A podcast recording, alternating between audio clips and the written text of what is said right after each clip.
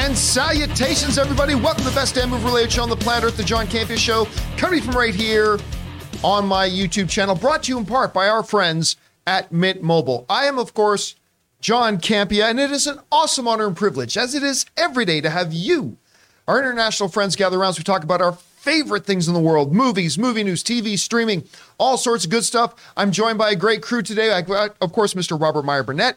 Beside him, Chris Carr is back, ladies and gentlemen. Good to have you back, Chris. Sitting over there, joining you guys in the live chat is Ray mm-hmm. Ora. Beside him, of course, is producer Jonathan Voico running the show. And Alu Moana is here with us here today as well. And most importantly, you guys are here. Thank you so much for making this show part of your day. And here's how today's show is going to go. We break it into two parts. First half of the show, we talk about some predetermined topics. And in the second half of the show, we take your live comments and questions. If you got a live comment or question you'd like us to address on the show, number one, you got to be watching live. But number two, wait until we get to the end of the main topics, and then we'll announce that we're opening up the super chats. And when we do, that will be your time to fire in a thought, theory, question, or opinion, and we will address those in the second half of the show. But be ready with them because we only leave the super chats open for just a couple of minutes. All right, guys. A couple of quick announcements here uh, to let you guys know about. First of all, a little bit later today at 3 p.m. Los Angeles time, ah, it's over. And we have our Andor after show open spoiler discussion for the finale of Andor. That will be at 3 o'clock Los Angeles time a little bit later today. We hope that you will come by and join us for that. Also, going to let you guys know that uh, for some reason, these frickin' freeloaders in this room here, they want Thanksgiving off. So uh, Thursday and Friday, the crew has off, but I will still, because I'm the one who loves you, I will still be. You're Canadian. That's right. It's not even my Thanksgiving. So I will be doing the John Campea show Thursday and Friday, but it's going to be a little bit more laid back because it's just going to be me solo, going back to the old days. Um, and tomorrow, that's Thanksgiving, uh, American Thanksgiving, I should say. Uh, I will be doing the John Campea show at a special start time of 9 a.m. Los Angeles time. That'll be 12 p.m. Uh, New York time, and then back to the regular time on Friday. But again, Thursday and Friday will just be me. Tomorrow, special start time at 9 a.m. because you know we've got family doing Thanksgiving lunch, so we're going to do that. So if you guys uh, need some excuse to get away from the family that's coming over for just a little bit, come on over and join me for the John Campea show tomorrow. All right. With that all down, let's jump into some things. And we got some big things to talk about here today. And we're going to start off the top with this. You know, it's it's getting closer now. Uh, Avatar, The Way of Water. It looks like it's actually happening. It's actually going to happen. And we've been talking about Says it for you. I know. I mean, literally, if if I'm not mistaken, I believe the first release date for Avatar 2 was initially supposed to be 2017. So five years ago. So here we are. The movie is coming. It might have even been earlier than that, but here we are. The movie is coming out. The final trailers aired. We're just in the final kind of countdown, the last couple of weeks before this movie opens. And, you know, a lot of the questions have been, how is this going to do? And it's fair to ask, how is Avatar going to do? Because the first Avatar is the biggest movie of all time with uh, $2.9 billion at the box office. It is the number one film in history. So a lot of eyeballs are going to be on the second Avatar. Now, I've said for a long time, I don't believe this Avatar is going to make $2 billion at the box office. Only five films have in history. I don't think this will be one of them, but it's going to make a hell of a lot of money. But how big of an opening will it have? Well, the headlines are now coming out suggesting that Avatar 2 is expected to make at least double what the first Avatar made in its opening weekend at the box office. This comes to us from the folks at CBR who write the following. Uh, according to Deadline, James Cameron's long awaited sequel is currently tracking to open between 150 and 175 million. That's gone up a little bit because the early projections were a little bit lower than that, but they've now gone up to 150 to 175. However, some rivals are predicting that The Way of Water could hit 200 million in its opening weekend.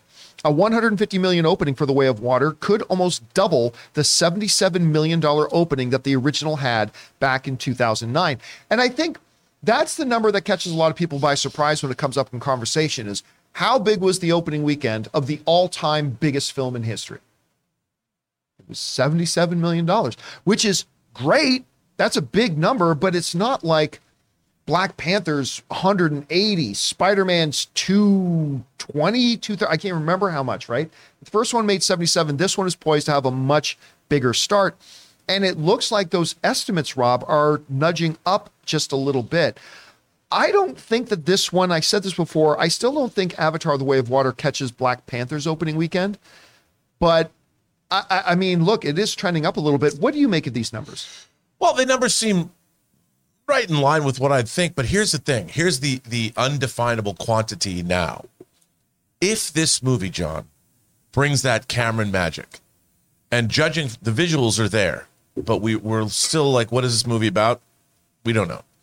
If this movie has the awe and wonder quotient in it, meaning if it is totally transportive to Pandora and people are astonished by what they see, and if this becomes must see viewing for people in our strange, weird post pandemic universe that we all reside in, if this movie provides the joy and the wonder that the first movie had, I think all bets are off. But that's, I have no other than this is if the movie's good. If this movie delivers, it's going to be huge. And people are primed. I think this movie in particular, people are primed to see it. Mm-hmm. It just has to be great. If it's not, yeah. And if it's not, I think, eh. But if it is, if it's got that Cameron magic, and I always say never bet against Jimmy C.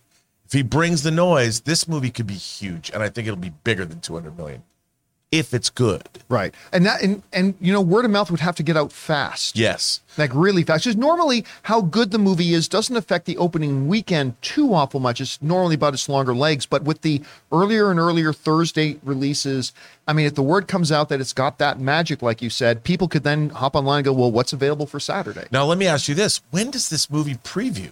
When are they showing this to critics? Um next week, I believe. Okay. That's a telltale sign. Three weeks before it opens.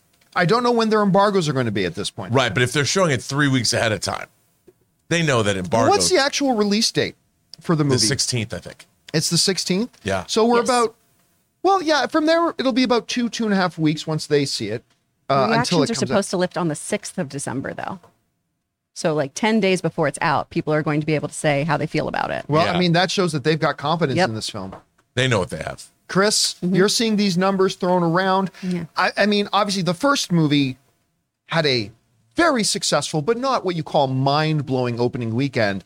This one is going to have a very substantial weekend. How big do you think this could be? I think really big. And I think it's going to have great legs too. I think we're going to see a higher number than we did for the initial run of the first film because there are people who are excited about this film, no matter what the internet says. There are people who are very excited about this film and want to see the spectacle of it. They are going to bring the noise and the funk R&B. That's it's going to happen. They're going to bring it all.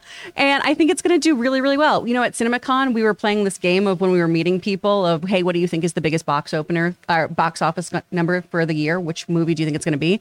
And, you know, I called Avatar then and I'm standing by it now. You know, John. Also, you know who's going to love this release is IMAX. Oh my God! yes. Wakanda Yeah. Forever did really well with IMAX. I'm sure the, the executives at IMAX are just like, yes, yeah. Well, and if you ask James Cameron, good Canadian kid, by the way, if you ask James Cameron, like if you could tell people to see it in one environment, what's it going to be? James Cameron will say IMAX 3D. Mm-hmm. That was, I mean, to see, the, the first Avatar in IMAX 3D was astonishing. Yeah, I won't be watching it in 3D, but uh, I'm sure Ray will. Ray will be very excited about. It. I'll go with you, 3D. Ray. Yeah. For, for what? For for uh, Avatar. Never mind. Would Never you- mind. The show already in We're- progress. It's fine. yeah, it's fine. We're open Ray's in there mic. busy already in the chat room there. Anyway, guys, the question is for you. What do you think about this? They're saying this Avatar film will probably more than double what the original Avatar did in its opening weekend, but will it be enough? Whatever you guys think, however big or small you think it'll be, jump down to the comment section below and let us know your thoughts. All right, guys.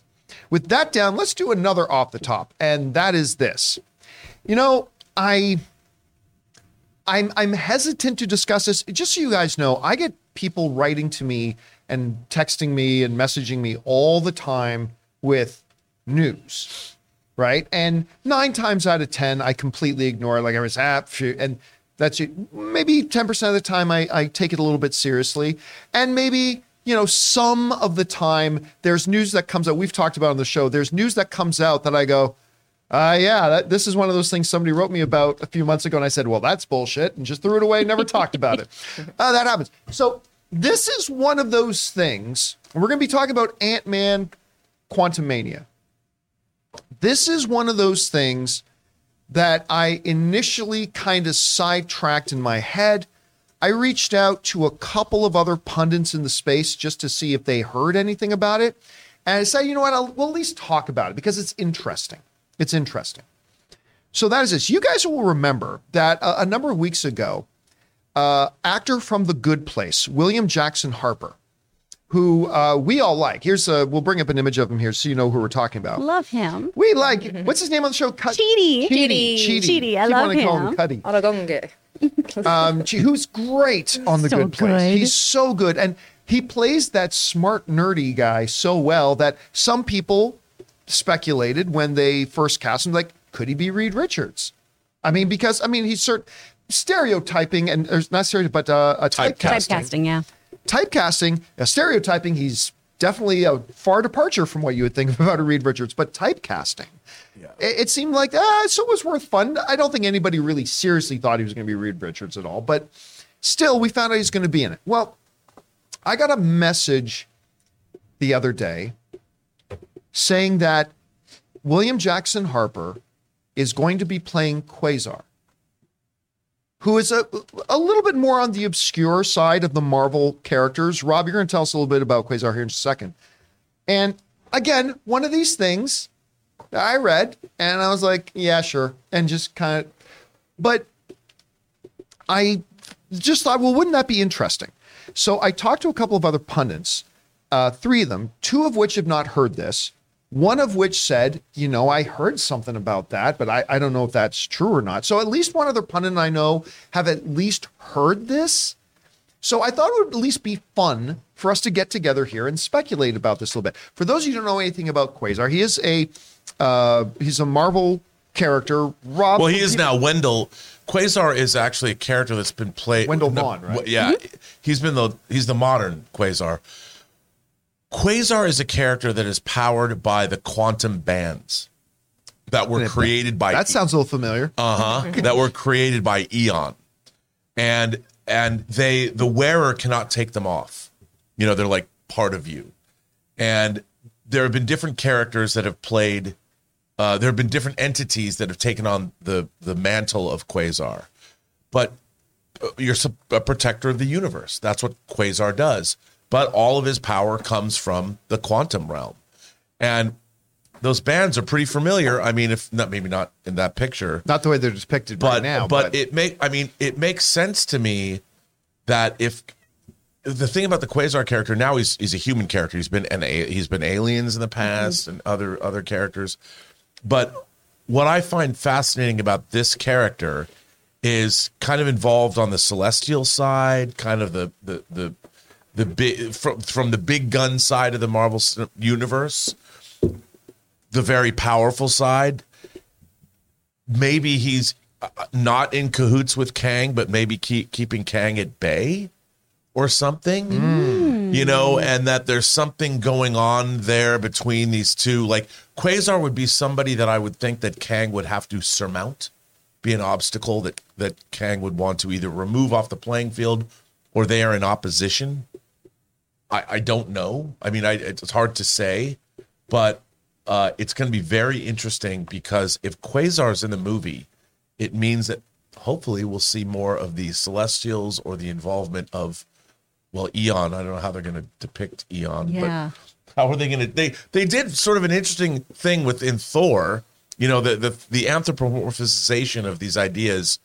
We saw it as a place, not Eon, but we saw Yeah. you know Thor going to a place as opposed to a thing. Mm-hmm. And if they're going to do that, it could be really interesting. It made me when you told me about Quasar, I'm like, huh, how would that work? But I mean, obviously, does that mean that Captain Marvel's powers come from the quantum realm? Does Miss Marvel's power? Do the Bindles are they?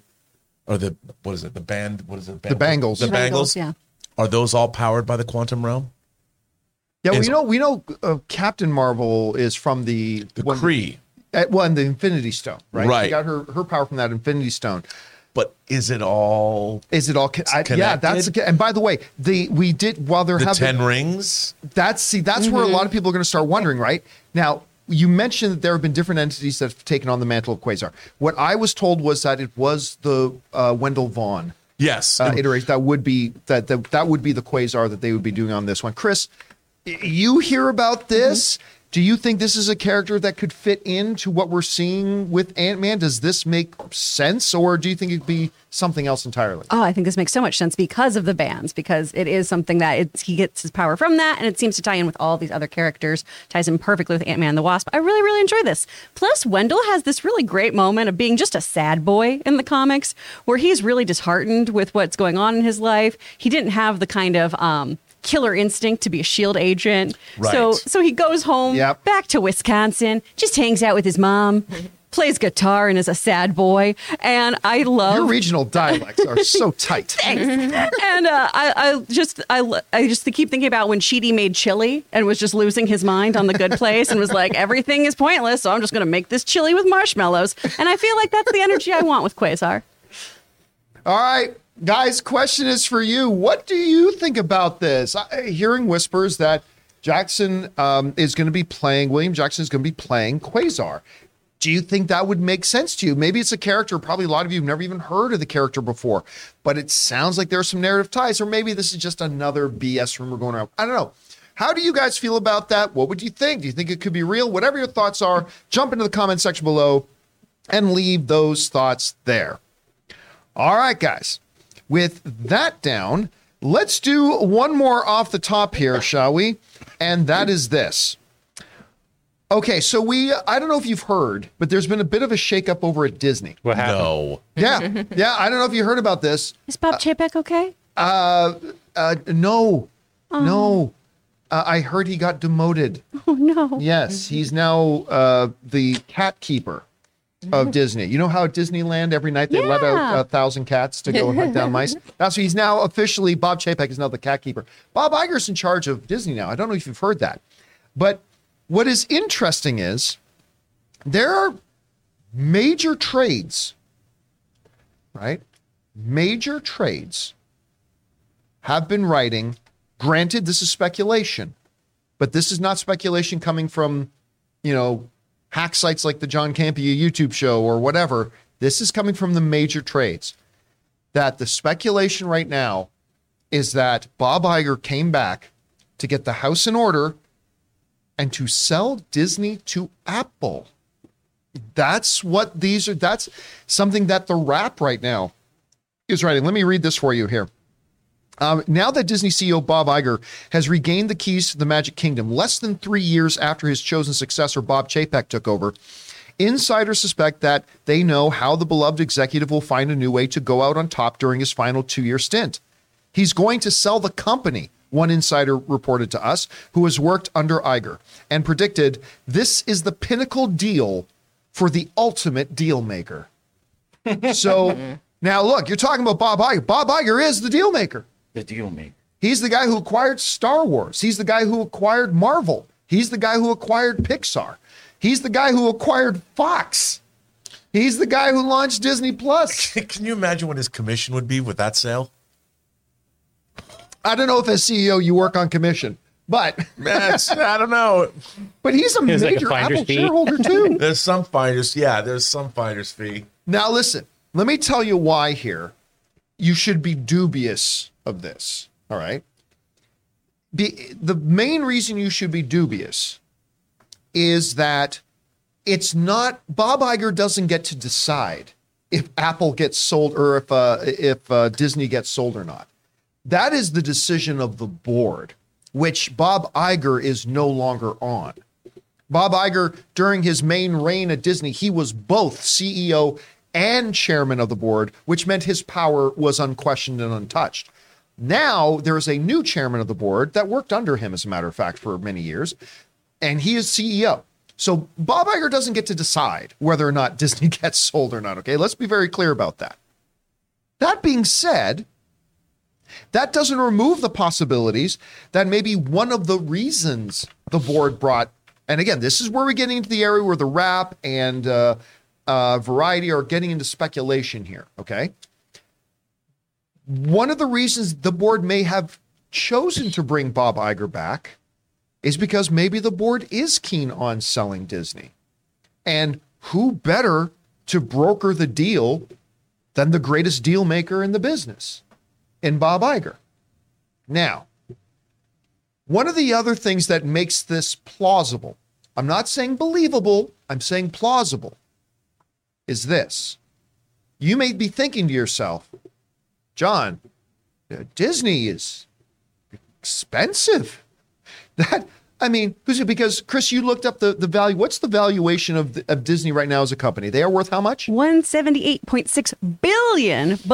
Billion. 178 mm-hmm.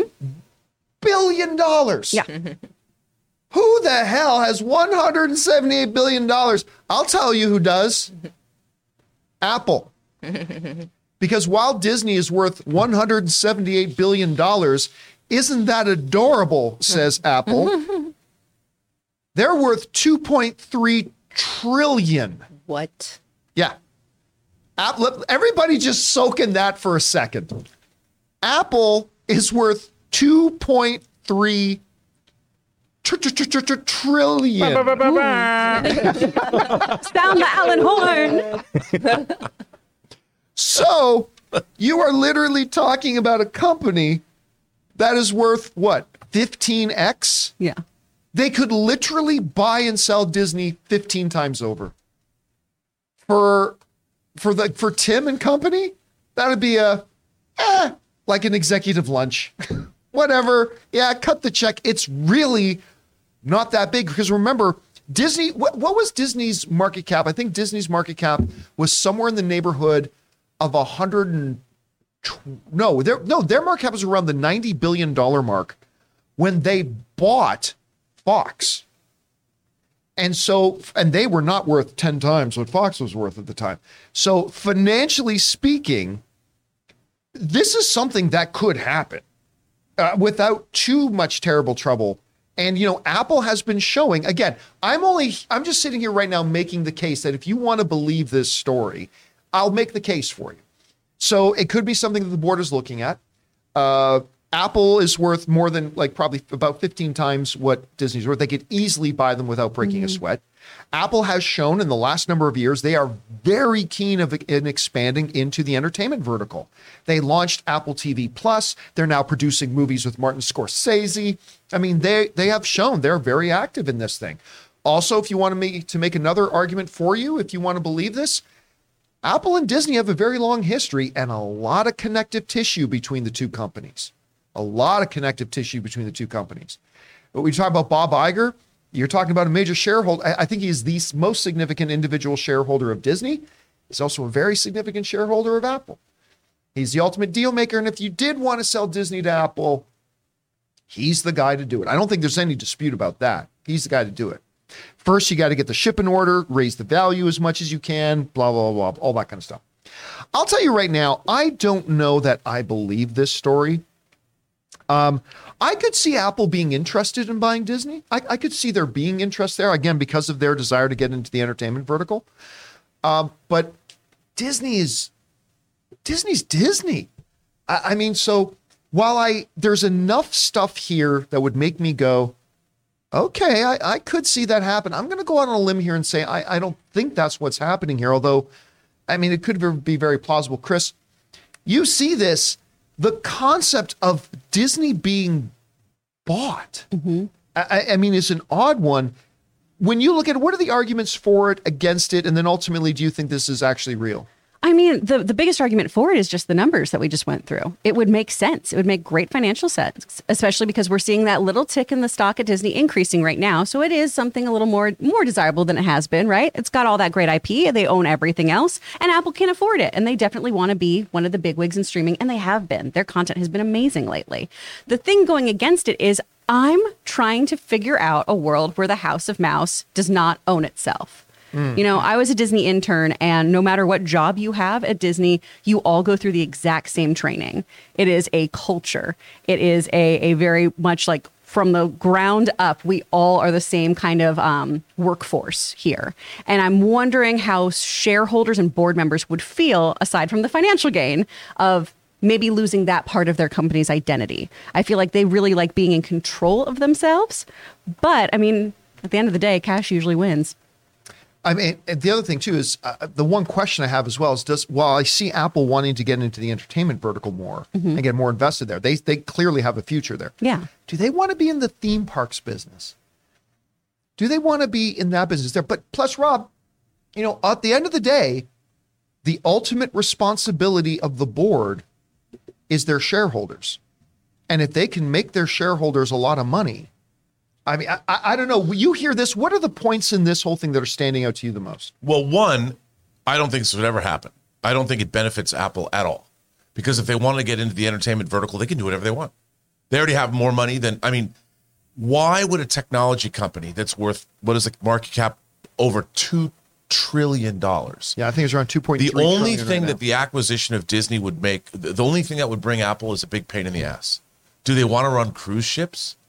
You know, and maybe they'll fill the cruise ships with Apple software. Wouldn't they make more money selling Apple equipment, Apple software to Disney already?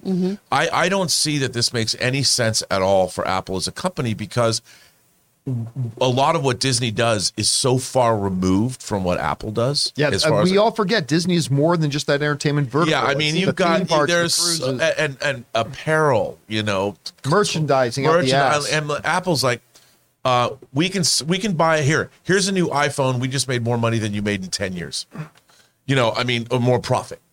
And and there's I think that there's no advantage at all for Apple to buy Disney, other than the fact that they could say it gives a whole. There is so much with Apple. They're like manufacturing technology. That's all they do. And I think the reason that they have uh, stuff on their streamings that they're making entertainment is because that's just an extra added bonus for the stuff.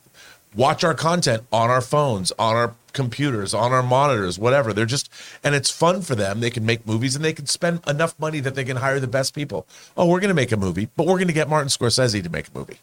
And we're going to spend $200 million on it. And you know what? No one cares because we can make that in an afternoon if they need to or whatever. So there's no reason for them to buy Disney. I don't see any upside at all unless they have a long-term strategy that I'm unaware of or that we're all unaware of that makes it I, I just think it's a it's a whole it's a business that is not theirs. The one argue because I agree with you. I don't think this is going to happen. I mm-hmm. agree, but let me play devil's advocate for a second.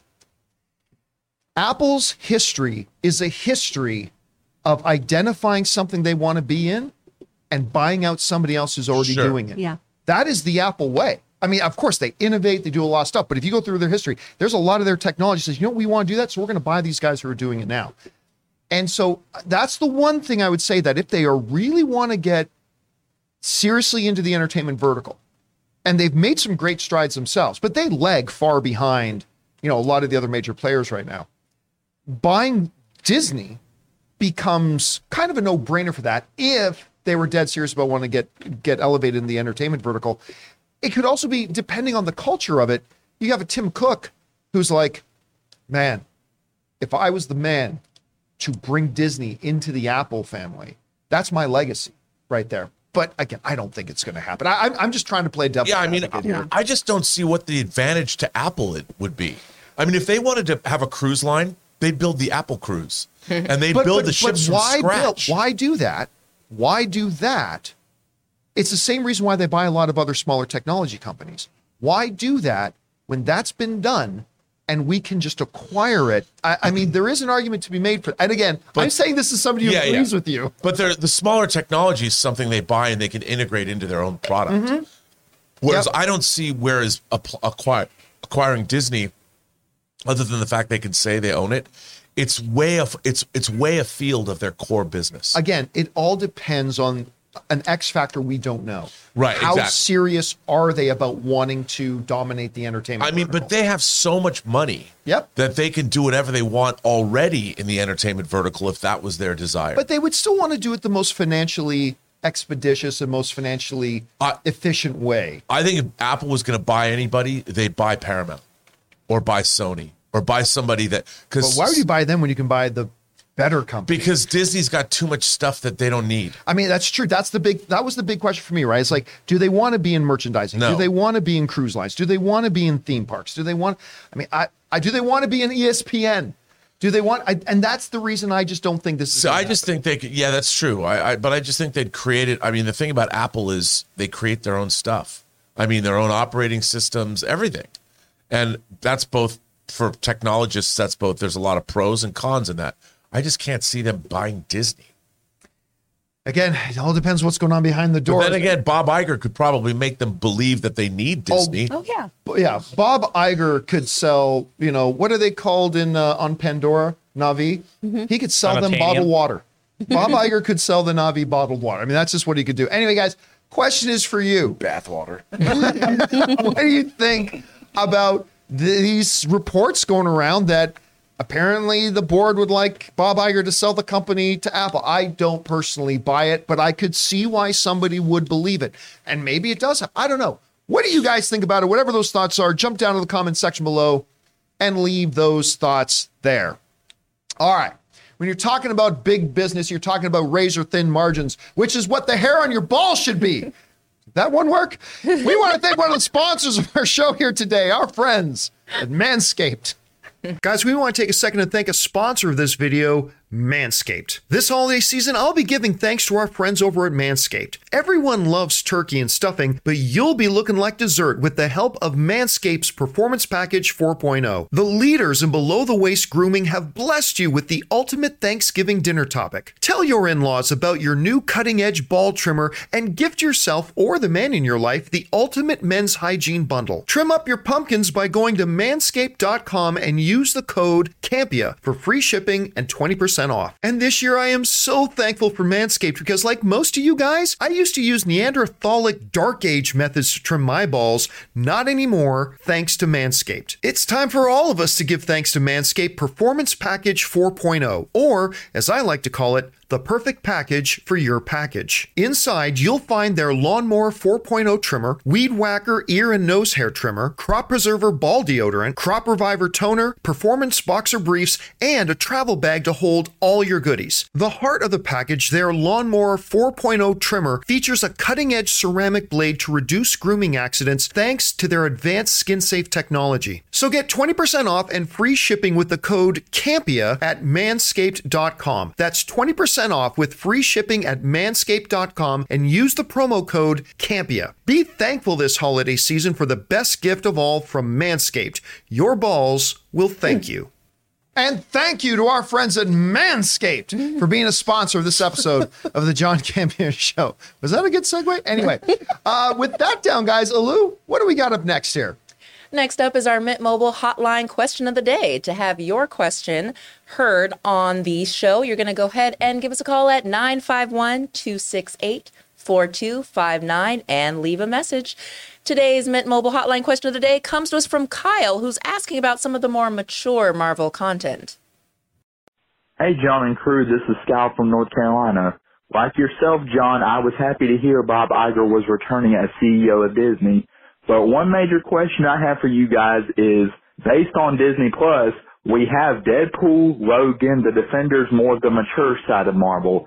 And given that we're getting Deadpool 3 and we're getting Daredevil and other characters for more mature ratings, do you think Bob Iger will change the way Disney Plus has formatted R-rated stuff, or do you think they'll keep it on there?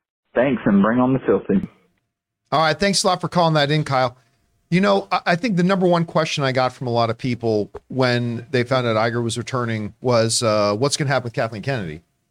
The second biggest question I got from a lot of people was what's going to happen with the more mature content there? Because since Bob Iger left, one of the transitions that we saw and one of the changes that we saw under Bob Chapek was the willingness to embrace a little bit more mature content, putting things on Disney Plus that maybe Bob Iger would not have greenlit to go onto Disney Plus and things like that. This was one of those changes of philosophy and direction I, I didn't have a problem with. I mean, it's not necessarily the decision I would have made, but I had no problem with that. It was a different philosophy, new leader, different philosophy. So the question becomes now that Bob Iger is back, what happens with the content that Disney Number one creates, and then number two puts out on Disney Plus. Because while Bob Iger was still there, I don't think we could have imagined Disney Plus putting R rated content on the platform. And of course, now they do.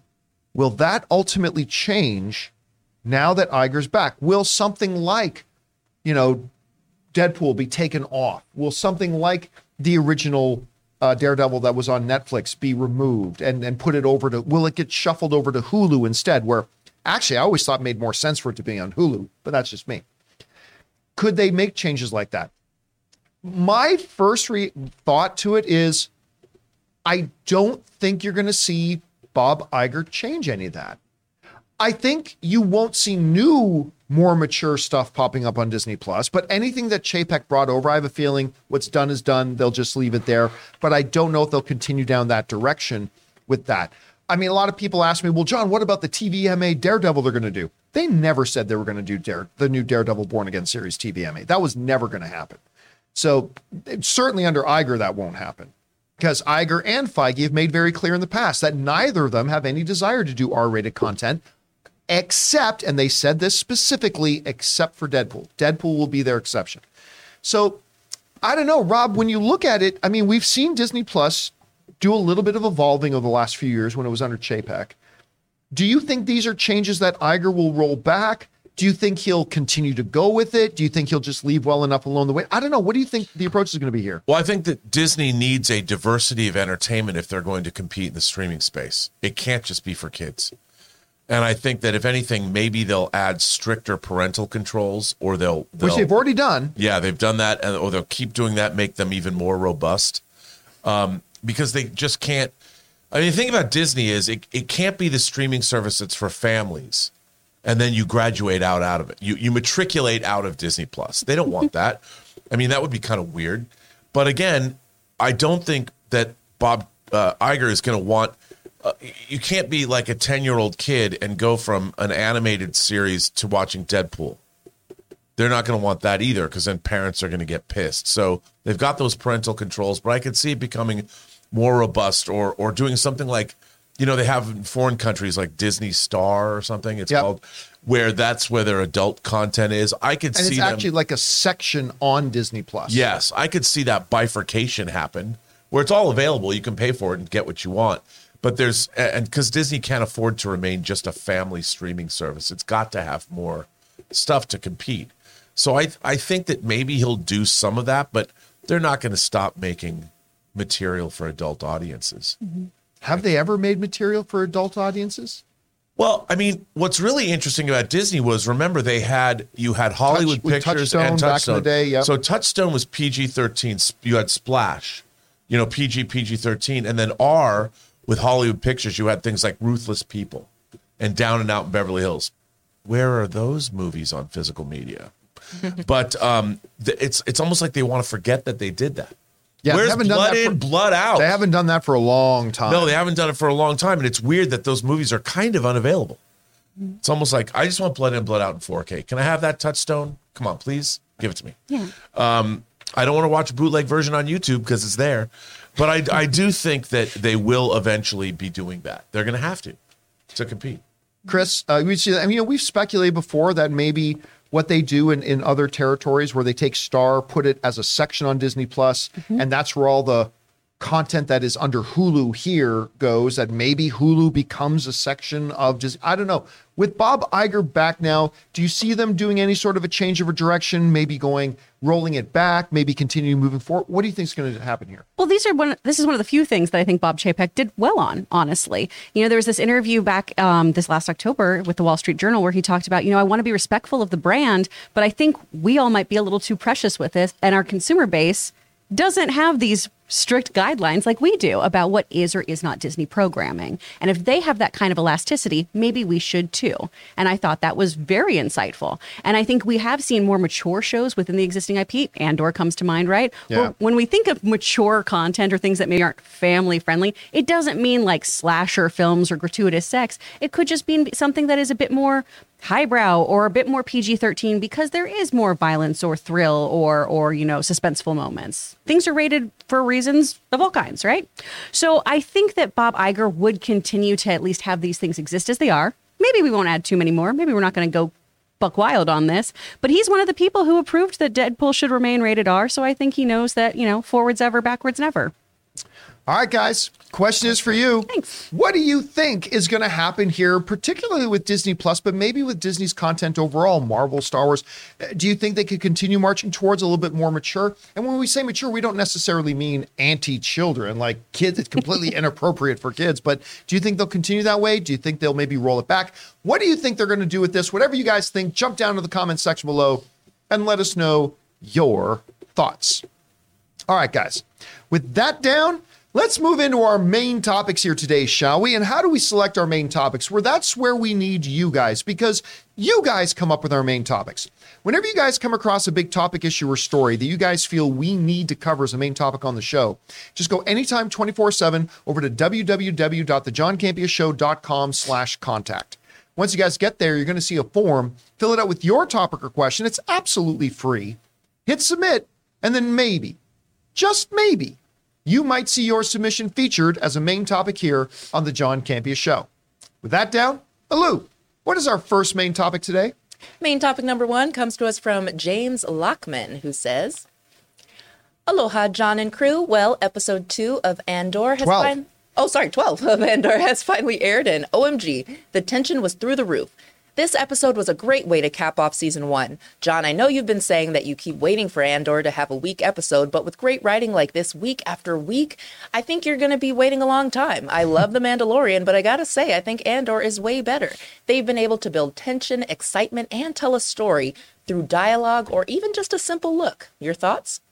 So sadly, last night was the finale of Andor, and it's gonna be the last Andor we get for a couple of years, uh, unfortunately.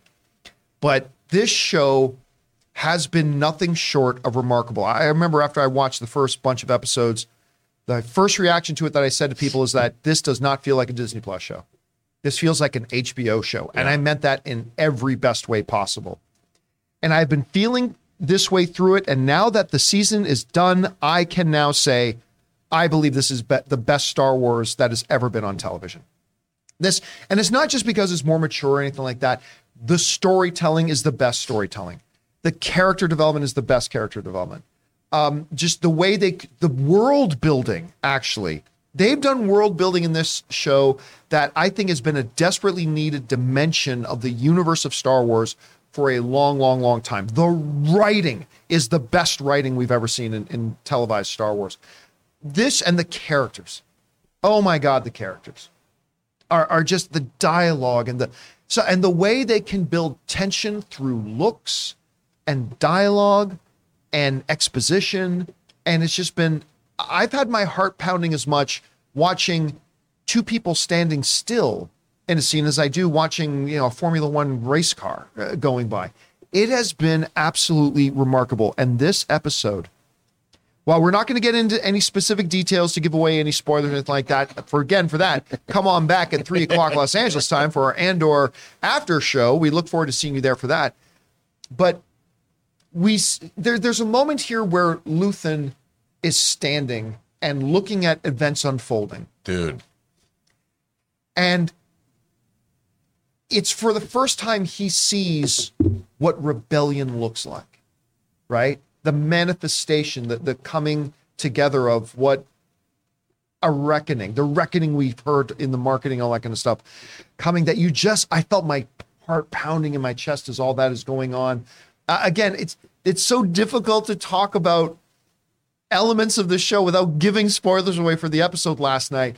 I will say this though, as fabulous as this final episode was, and I loved it, and I was gripped every step of the way. And again, it was a side of the Star Wars universe during the Imperial era that we have never seen in Star Wars before on the movies or on TV that was desperately needed. But I will say this the ending frustrated me. The ending frustrated me. Really? And I'll tell you why. The ending of the episode last night did not feel like the ending of the season. It felt like the ending of an episode. Like the, the way this show ended, it felt like, Well, come back next week to see what happens next. It, it felt like just the end of any other episode. And it was a good ending to an episode. But, you know, I always talk about, and not every show can be supernatural, but I love supernatural. And one of the things that I loved about Supernatural was the way they structure their seasons is that every every year is the same. They get to the end of a season, they give you a wrap up, a conclusion of what this was. They really wrap up what the story of the whole year has been, and they wrap it up and then introduce what's coming next year, what the, the next story is going to be, right? They give you a little hint as to what's going to happen next. And this one just kind of ended, and it just felt like the screen went black, and I'm like, that can't be it. Oh, and there is a post credit scene. First time in any Andor episode, just so you guys know, you got to get through a bunch of the credits, but there is a post credit scene and it is significant and you should check it. Make sure On you watch many it. different levels. On many different levels, it's significant. Again, it's talked about a lot more in our uh, open spoiler discussion later. But other than that, the ending that I found frustrating, especially that's not what you should leave us on for two years while we wait for the next episode. That being said, I thought it was fabulous. I thought philosophically, it really brought the whole mission statement of the Andor series right to the forefront. I loved it. Rob, you had a chance to watch it. What did you think? Oh, I I- thought this was masterful television. I mean, what's really interesting from a producing standpoint, they bring this full circle from the first three episodes to now the last two. And I was thinking about it from a production standpoint. You know how we've watched these shows with one of the big disappointments I had of things like Book of Boba Fett and and uh, uh, Obi Wan is just how lackluster they seem from a production standpoint. I never, I felt like, wow, Yeah. I, I- this show, like I can only imagine. So the way TV shows are made is they amortize their costs across however many episodes there are. So there were 12 episodes of this show, and five of them take place on Ferrix. So I'm I, I I can only imagine that when they're thinking about because you have feature film people making this, going, okay, we're going to spend our money building an actual build, a location, this these city streets and everything, because we have a way to use them so they amortize those costs. Say they spend four million times five, which is how they're able to build this. And they take the show and they bring it from the beginning all the way to the end. The use of that set in this episode was one of the most effective uses of it's both a build and sure they've got extensions and all that. I was mesmerized by how I mean this turns into Les Mis. I was thinking the exact Dude. same thing. I'm like, this is Les Mis. I, am I'm watching this and I'm thinking the, the the the people. I wish. Here's my here's my frustration with the show. I wish the fans had more of a broad base of knowledge of something like Les Mis to understand what they're doing on this show. I could hear in my head as we're not going to say what the scene was, but as the scene was happening, all I could hear in my head is, "Can you hear the people Dude, sing, sing the song?" I, I, I, I angry was sitting there. I'm sitting there watching this, and I, I, I'm like, this is so great. And all these people, are like, well, Rob, I find this show slow. I'm like, because your broad base of knowledge of pop culture is a little limiting. Don't watch Star Wars. Read goddamn comics. Go watch some musicals. Go watch. If you knew. And first of all, it's not just watching Les Mis, it's liking Les Mis and mm-hmm. understanding what that story's about. And it's frustrating to talk to people about this show who I'm like, you have never seen or understood half the things this show is drawing upon. And by the way, this is not a personal criticism of all of you. It took I, no, no, it is not. I- Look, I hadn't seen Les Mis until later in my life. You're my way too grandparents took me goddamn limited. No offense. no, but No no, but, but it's it's frustrating to hear people who who it, it, it's the difference between knowing how to read and being literate.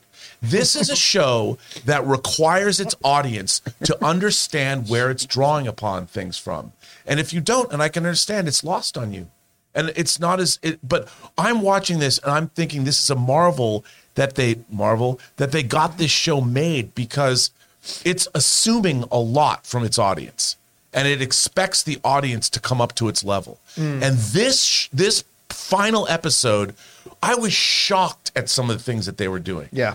And I'm just like, "Oh my god."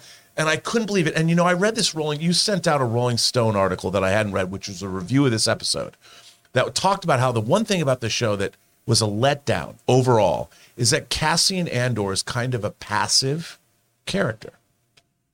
We are the audience is Cassian Andor. If you look, he spends a lot of the time watching things happen.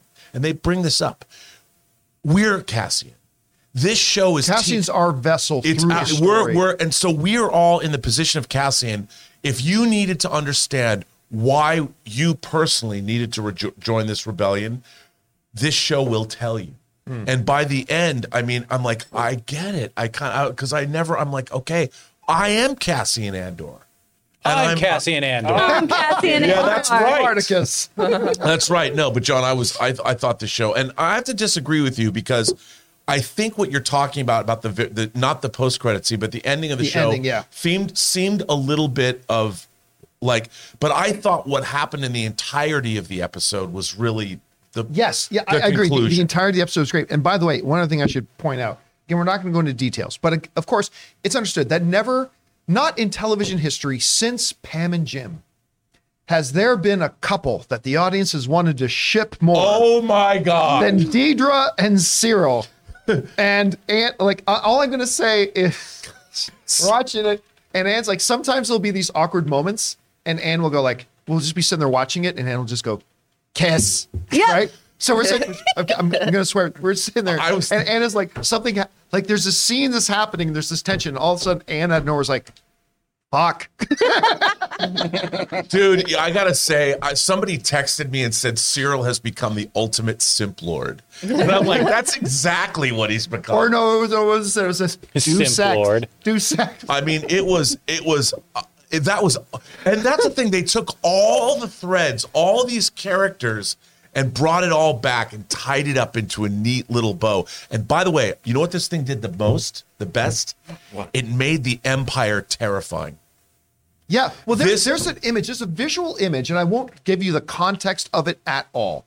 But there's an image that happens in the show that in any other time and any other circumstance, it would just be, uh, oh, it's, it's a fun, but there's an image that happens in the show. And again, no context of a stormtrooper falling from a window.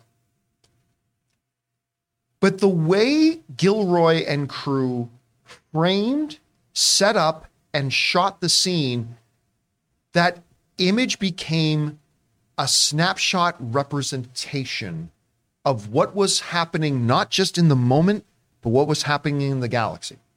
And anyway, I, I, anyway, Oh, I yeah. need to go over to Craig. You know, you I'm halfway normally, through because I I yeah, go you to sleep. normally watch it after the show Yeah. on Mondays before the. I watched some of it this show. morning while I was getting ready though, and I'm just at the part where there's a flautist. Yes, let's just say Yeah. that. Which Yeah. is not a phrase you ever thought you'd hear in Star Wars. No. Yes, it seemed. When it was happening, so I was like, oh, hey, we Did any of you guys have a chance to watch uh, the, the last episode of Andor yet? I'm watching it after this. I watched it. That was lit. It Taylor's reminded me of Dr. it. Seuss, actually. All the not going to spoil anything, but all the instruments. It reminded me of Dr. Seuss. Oh, yeah, a oh. little Oh, bit of the Clausen style. Dude, and those stormtroopers were dead shots. There's no stormtroopers who miss in this show. The, the the the whole fun stereotype of stormtroopers can't. Yeah, that's that doesn't happen here. That's I mean, and, and the thing is, the, I thought the Empire was truly scary. Anyway, guys, question is for you. Have you had a chance to watch the final season, the final episode, I should say, of Andor season one? If so, what did you think about it? If not, you've got a bunch of hours to go ahead and watch that before our Andor after show at 3 p.m. today. We hope you guys will come and join us for that. So jump on down to the comment section below and let us know your thoughts. All right, guys, with that down, let's move on to main topic number two. And our second topic today is a Wednesday regular now because, you know, we were just talking about watching Andor. That's on streaming, and there's always new stuff coming on streaming. So this is our regular Wednesday of what's streaming next. And we're going to take a look at some of the big highlighted things that are coming out on streaming this week.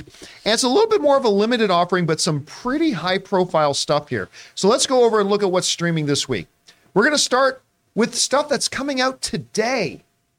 Today on streaming, coming out on Peacock, we have Pitch Perfect Bumper in Berlin.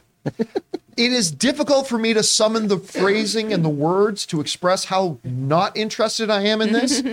Uh, and I, I'm a fan of Pitch Perfect. I'm a fan of it. Wasn't so big on the last one they did, but I- I'm a fan of Pitch Perfect. But I totally forgot this was even coming out. They did talk about it a while ago. I forgot it was coming out. Anyway, a spin-off of the film series Pitch Perfect, developed by Megan uh, Amram and Elizabeth Banks, based on characters created by Kate Cannon, starring Adam Devine. So he was he was actually one of the regular characters in Pitch Perfect, one of the smaller ones, and Jameela Jamil, who is of course uh, was just in uh, She-Hulk. She-Hulk. Is Flula Borg in this? Yeah. Okay, I'll Oh, watch it. he is? I I'll watch it. that. Yeah. I'll watch it. I'm, Flula's I'm to sold. Sold. All right, again, so that is now out today on Peacock. So if you're a big Pitch Perfect person, uh, of course, un- unfortunately, no Anna Kendrick, which is what I would be watching it for, not there. But if you are into that world, it's out on Peacock right now today. Also coming out today officially, we've been talking about this one for a while, looking forward to it. Wednesday is officially now out on Netflix. It follows Wednesday Addams' er, uh, years as a student when she attempts to master her emerging psychic ability, thwart and solve the mystery that embroiled her parents, starring Jenna Ortega, uh, Gwendoline Christie, Catherine Zeta Jones. So that is now, we've been talking about this one for a while. I think, I'm not a big Adams family person. Uh, just, I'm admitting I'm not. But this looks great to me. And I'm not even a Tim Burton guy. I like a few Tim Burton things, obviously Pee Wee and stuff like that. But I, I'm I'm not generally a big Tim Burton guy. But this looks great to me, so I, I'm looking forward to seeing Wednesday. All right, coming on Friday to Disney Plus, we've got the Guardians of the Galaxy Holiday Special. Star Lord, Drax, Rocket, Mantis, and Groot engage in some spirited shenanigans in an all new original special created for Disney Plus. And you know, the first reactions to some of it to Guardians of the Galaxy have been coming out, the holiday special, and they're saying it's delightful. A lot of really good positive stuff. Again, I wasn't I wasn't paying any attention to the holiday special, to be honest with you. I did not care about the. I love James Gunn. I love the Guardians of the Galaxy, but I've been looking forward to Guardians three, not the holiday special. And then the trailer came out. I'm like, all right, you got me. So that comes out this Friday, just a couple of days from now, on Disney Plus. Also coming out on Friday on Disney Plus is the hip hop Nutcracker. Uh, Mickey Mouse is one of the most enduring symbols in our history. Those three simple circles take on me virtually. Oh, that was the wrong description. Put in there. That was for the Yeah, uh, me, I did that, was for sure. the uh, the documentary series the other day. But the hip hop Nutcracker again, tis the season, the Christmas season. We got these specials coming out. That comes out on Disney Plus also on Friday. And then to wrap things up here on Tuesday, coming to Hulu and not Disney Plus is Planet Sex with Cara Delevingne. No idea. Sounds like it's going to be a very overpopulated planet. anyway, uh, Cara Delevingne exploring big questions about human sexuality, examining issues including relationships, sex appeal, and the popularity of pornography. Uh, this is something that's in my calendar. So we will be watching this one on Hulu to see how this goes. Uh, anyway, so that is the big stuff that's debuting. The new stuff coming out on streaming again. Pitch Perfect Wednesday, uh, the Guardians of the Galaxy, the Hip Hop Nutcracker, and Planet Sex. Uh, Chris, what of these ones are standing out to you that you're paying close attention to? Oh man, I'm really hyped. Planet sex. um, Cara owns uh, shares in a, uh sex toy company, so she's the person to talk about this kind of stuff. I'm excited for that. Honestly, she knows her shit. Um, Guardians, I'm very hyped for because I love all the Christmas stuff. But Wednesday is probably the one I love most because I don't just love Tim Burton. I am a Tim Burton character. Look at me. I was made out of clay. Um, that show looks fantastic. I didn't know about the psychic bit though. So that's the only thing now hearing that description where I was like, oh, it's a little Riverdale for me, but I feel like it's going to be fun. I think it's going to be a cool time. Rob, do you got uh, one of these I, properties standing out? am you? really excited for Guardians of the Galaxy. I mean, look, James Gunn, he he's pretty much batting a thousand for me between Suicide Squad and Peacemaker, and the well, the hopefully the three Guardians movies, but two Guardians movies. I'm a big fan of his, and this, like you said, it looked delightful, and I really want to know. I really want to know. I need to have this question answered. Will it be referenced that Kevin Bacon was in X Men First Class? Mm-hmm. I want to know. I want. Are they going to play that joke or are they going to not? I want to know. Uh, Alu, let me go over to you on this. So we got Wednesday, uh, a new Pitch Perfect, the Guardians, Planet Sex, uh, Nutcracker. Are, are any of these standing out to you that you were like, which on this list is like, this is the first thing I got to go watch? Oh, Guardians for sure, for sure, for sure, for sure. I just also love how I had no idea that Pitch Perfect spinoff existed until right this second. So, Well, that's why what's next, what's streaming next is here as a segment. Guys, question is for you. What do you think about all this? And, and which one of these are the ones that stands out to you the most that you are most excited about? I think for a lot of us, it's going to be Guardians of the Galaxy, but I got Wednesday's pretty high up there for me too. Anyway, whichever one you're excited about the most, jump down to the comment section below and leave your thoughts there. All right, guys. With that down, we're going to take a second and thank another sponsor of our show here today, our friends at DraftKings. Guys, we want to take a second to thank a sponsor of this video, DraftKings. DraftKings Sportsbook, an official sports betting partner of the NFL, should be your go to when betting on the NFL this holiday season. With things like same game parlays, easy and fast payouts, player props, and more. Right now, new customers can bet just $5 on any NFL team to win their game and get $150 in free bets if they do. And check this out right now, everyone can earn up to a 100% boost with DraftKings stepped up same game parlays. Just go to the DraftKings Sportsbook app, place a same game parlay, and combine multiple bets like which team will win, player props, total points, and more. The more legs you add, the bigger the boost, the bigger your shot to win big. Personally, I like the Rams to pull off a big upset win over the Chiefs next weekend. So download the DraftKings Sportsbook app now and use the code CAMPEA. Place a $5 bet on any NFL team to win their game and get $150 in free bets if they do. Only at DraftKings Sportsbook with the code CAMPEA. Minimum age and eligibility restrictions apply. See show notes for detail. And thank you to our friends at DraftKings for sponsoring this episode of the John Campea Show. All right, a lot of off camera discussions going on. With that down, guys, let's move on to main topic number three. Alu, what is our third main topic today? Main topic number three comes to us from Valist Magnus, who says, Hi, John. I think we all knew that CW wasn't exactly the best run television network, but I don't know that any of us thought it was this bad. The Hollywood Reporter did a story showing that the network was losing $2 for every $1 they made. So they'd be making 400 million in a year in revenue, but by the end of the year they'd be showing losses of 400 million. How could a business carry on this way? What do you guys think? All right, thanks a lot for saying that in. And of course, uh, some people are, are a little bit confused about what's going on with CW. Like some people thought CW was just kind of shut down. No, CW is still a thing. Um, it has the same owners.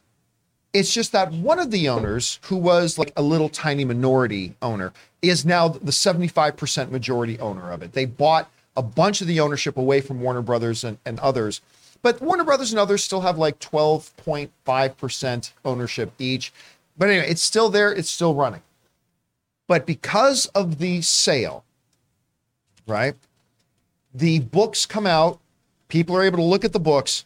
And while all of us knew that CW was not the most profitable network out there, they make low budget shows, whatever. I don't think a lot of us understood how badly it was hemorrhaging money. Uh, this comes to us from the folks over at uh, Variety, who wrote the following. According, or sorry, from Hollywood Reporter. According to a Hollywood Reporter analysis of the financial statements that were included in Nexstar's latest quarter, that Nexstar is the company that now is the majority owner of CW, that were included in Nexstar's latest quarterly filings with the SEC on November 9th. The CW had revenue of about $100 million per quarter in 2021 through 2022 for an annual run rate of 370 to 405 million dollars. That's what their revenue was. However, it had annualized losses between 300 million and 400 million. That means that 400 million they made was gone, and then another 400 million was gone. So the two to one hmm. ratio. In other words, for every dollar it took in, as many as two dollars were flowing out. The CW has never turned a profit since being formed in 2006. The largest source of expenses for the CW was programming, and it acquired that programming from Warner Brothers and Paramount, making it economical for the joint owners. Now, to really highlight how bad of a situation this was and is. Now, first of all, most people in the industry are like, wait a minute, it's never been profitable. Yeah. Hmm. So Warner Brothers and Paramount could operate CW also as a little bit at a loss because they could use some of that for tax purposes and tax shielding. Still, they never wanted it to be that bad. And here's how bad it was. Rob, let's say, I don't know, I'm going to sell you this bottle of aviation gin. The problem is it's used. Um, I lick the cap a lot, and it's half it's half drank. So I'll, I'll, I'll probably sell it to you for for a discounted price. and you would buy it. Maybe I'd have to drop it to two dollars, maybe four dollars, whatever. But you know, we'll find a price that works for you, right? I can't call Mint Mobile and ask them to ship me a case of it. Uh, no, unfortunately, we can't. Okay. What would not happen is in our negotiations for this uh, John saliva drenched uh, aviation gin bottle, is you cannot say you can offer me say you offer me ten bucks, five bucks, four bucks. We'll figure out a price. What cannot happen is you can't come to me and say, "Hey, John, how about you give me twenty dollars and I'll take that bottle off you." That is what happened with CW. Nexstar, who is now the de facto title owner of CW, they actually made $45 million out of this deal. In other words, Warner Brothers and Paramount ended up giving Nexstar $45 million to take the company off their hands. Now, again, it isn't as cut and dry as that, and the Hollywood Reporter article does kind of point out that it's a little bit more complicated than that. But they say at the end of the day, that's what it was. At the end of the day, when all the accounting is done, Nexstar actually got paid to take CW and to become the main owners of that. That's not good. that No. it's run like that. But again, the, uh, it kind of highlights why then Warner Brothers and Paramount wanted to divest themselves of this thing. It gives them one less outlet and avenue to sell their content on. And it sounds like Nexstar is going to keep, you know, the current CW programming for the next year, but then they're going to move on from that and acquire other programming. I- I don't know, Rob. You hear about this? What are the parts that stand out to you? Well, at least we get another season of Riverdale, right? uh, or it gives new meaning to the "I want my two dollars back." But no, I think that this is something people don't understand that it's not as easy as you might think to make money in the entertainment business, and this is a, a shocking example of why. You know, the, the it's not so easy and it's not so cut and dried. People keep this around, like you pointed out. It's not bad to always have a loss leader, tax loss, a way to defer your costs or whatever. But look, at the end of the day, what's really unfortunate is the the budgets of these shows did not affect the fact that a lot of these creators are trying to make great programming. You know, and great programming can always it's always beholden to the, the parent companies or who's paying for it or are they or aren't they making money and we've looked into we've reported on how many people watch cw shows not a lot you know some of those numbers are shocking compared to other other shows Yeah, I think they said Stargirl, whereas you know Yellowstone, for for comparison, its debut episode had 12.1 million viewers, which is astronomical. Uh, I think Stargirl, the report we read said it was an average of 250,000.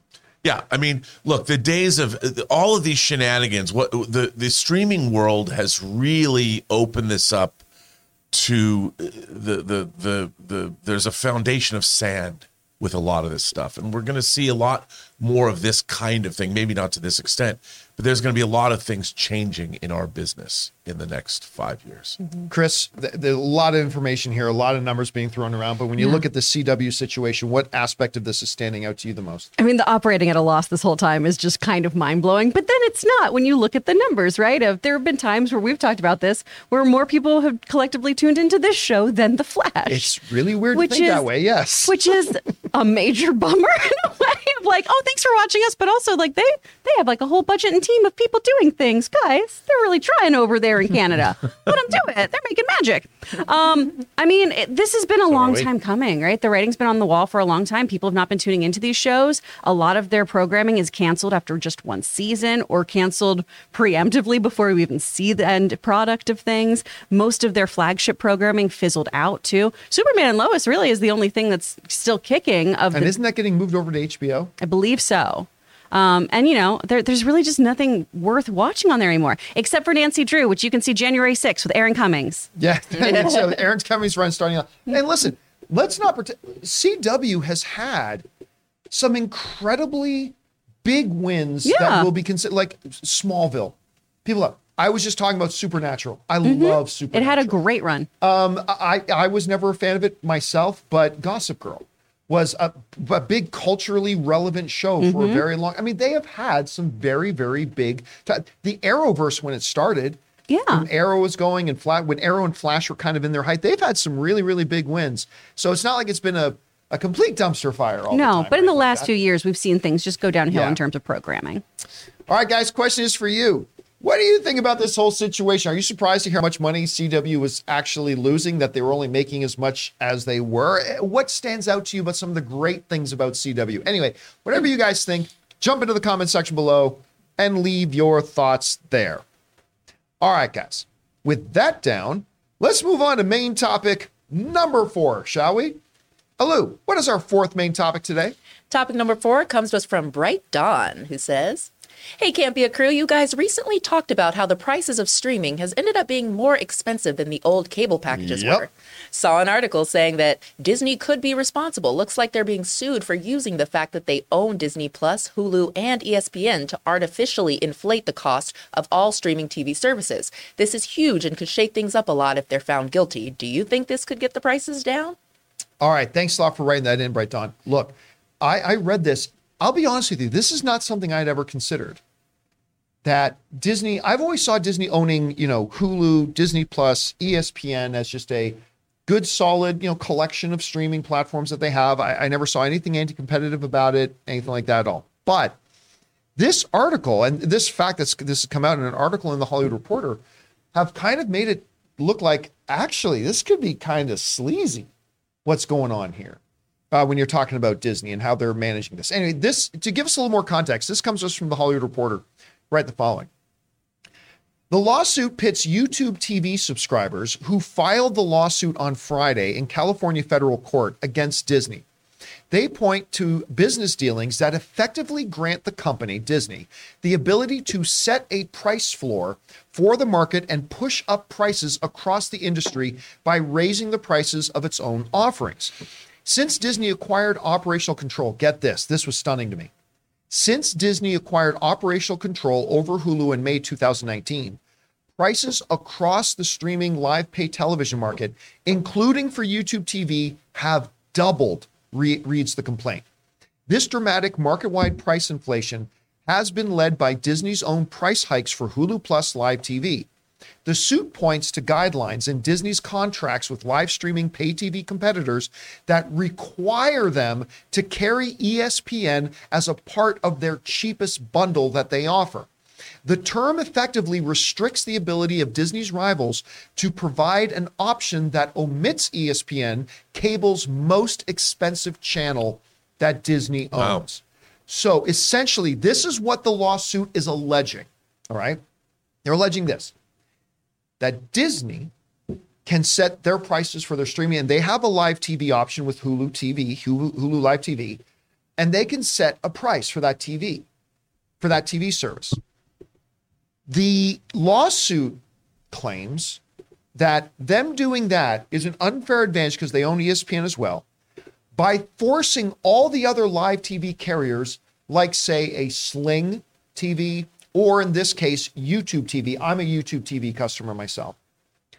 By forcing other carriers to include ESPN in their lowest option, their lowest pay option, like YouTube TV only has one, but still, in their lowest tier option, a channel that is, by definition, the most expensive channel there is.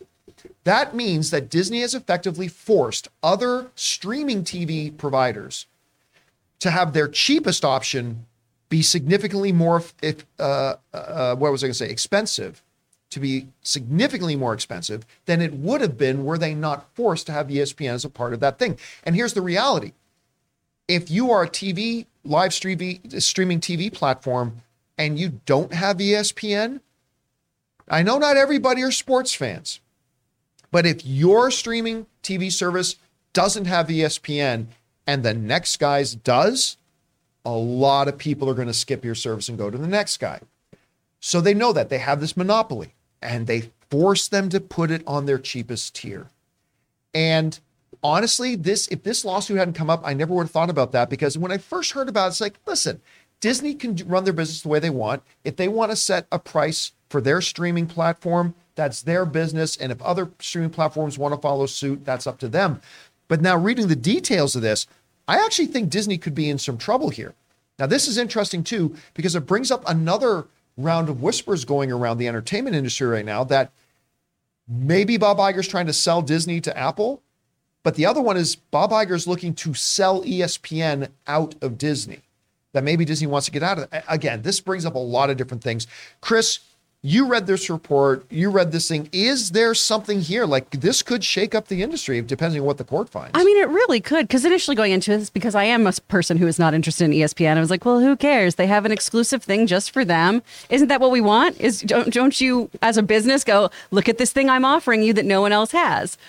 But when you really look at it, that exclusionary issue is a problem. I mean, I think this lawsuit definitely holds water. It's just going to be interesting to see how it pans out because then I think a lot of other companies are going to be in trouble about having like specific things only for them. I don't know how this all works though. I'm going to be completely honest. I'm not a great legal mind and I'm just kind of confused by how all of it's I don't know, going down. Because I, I just feel like looking at it in layman's terms, it feels like it's an okay thing to do. I don't know.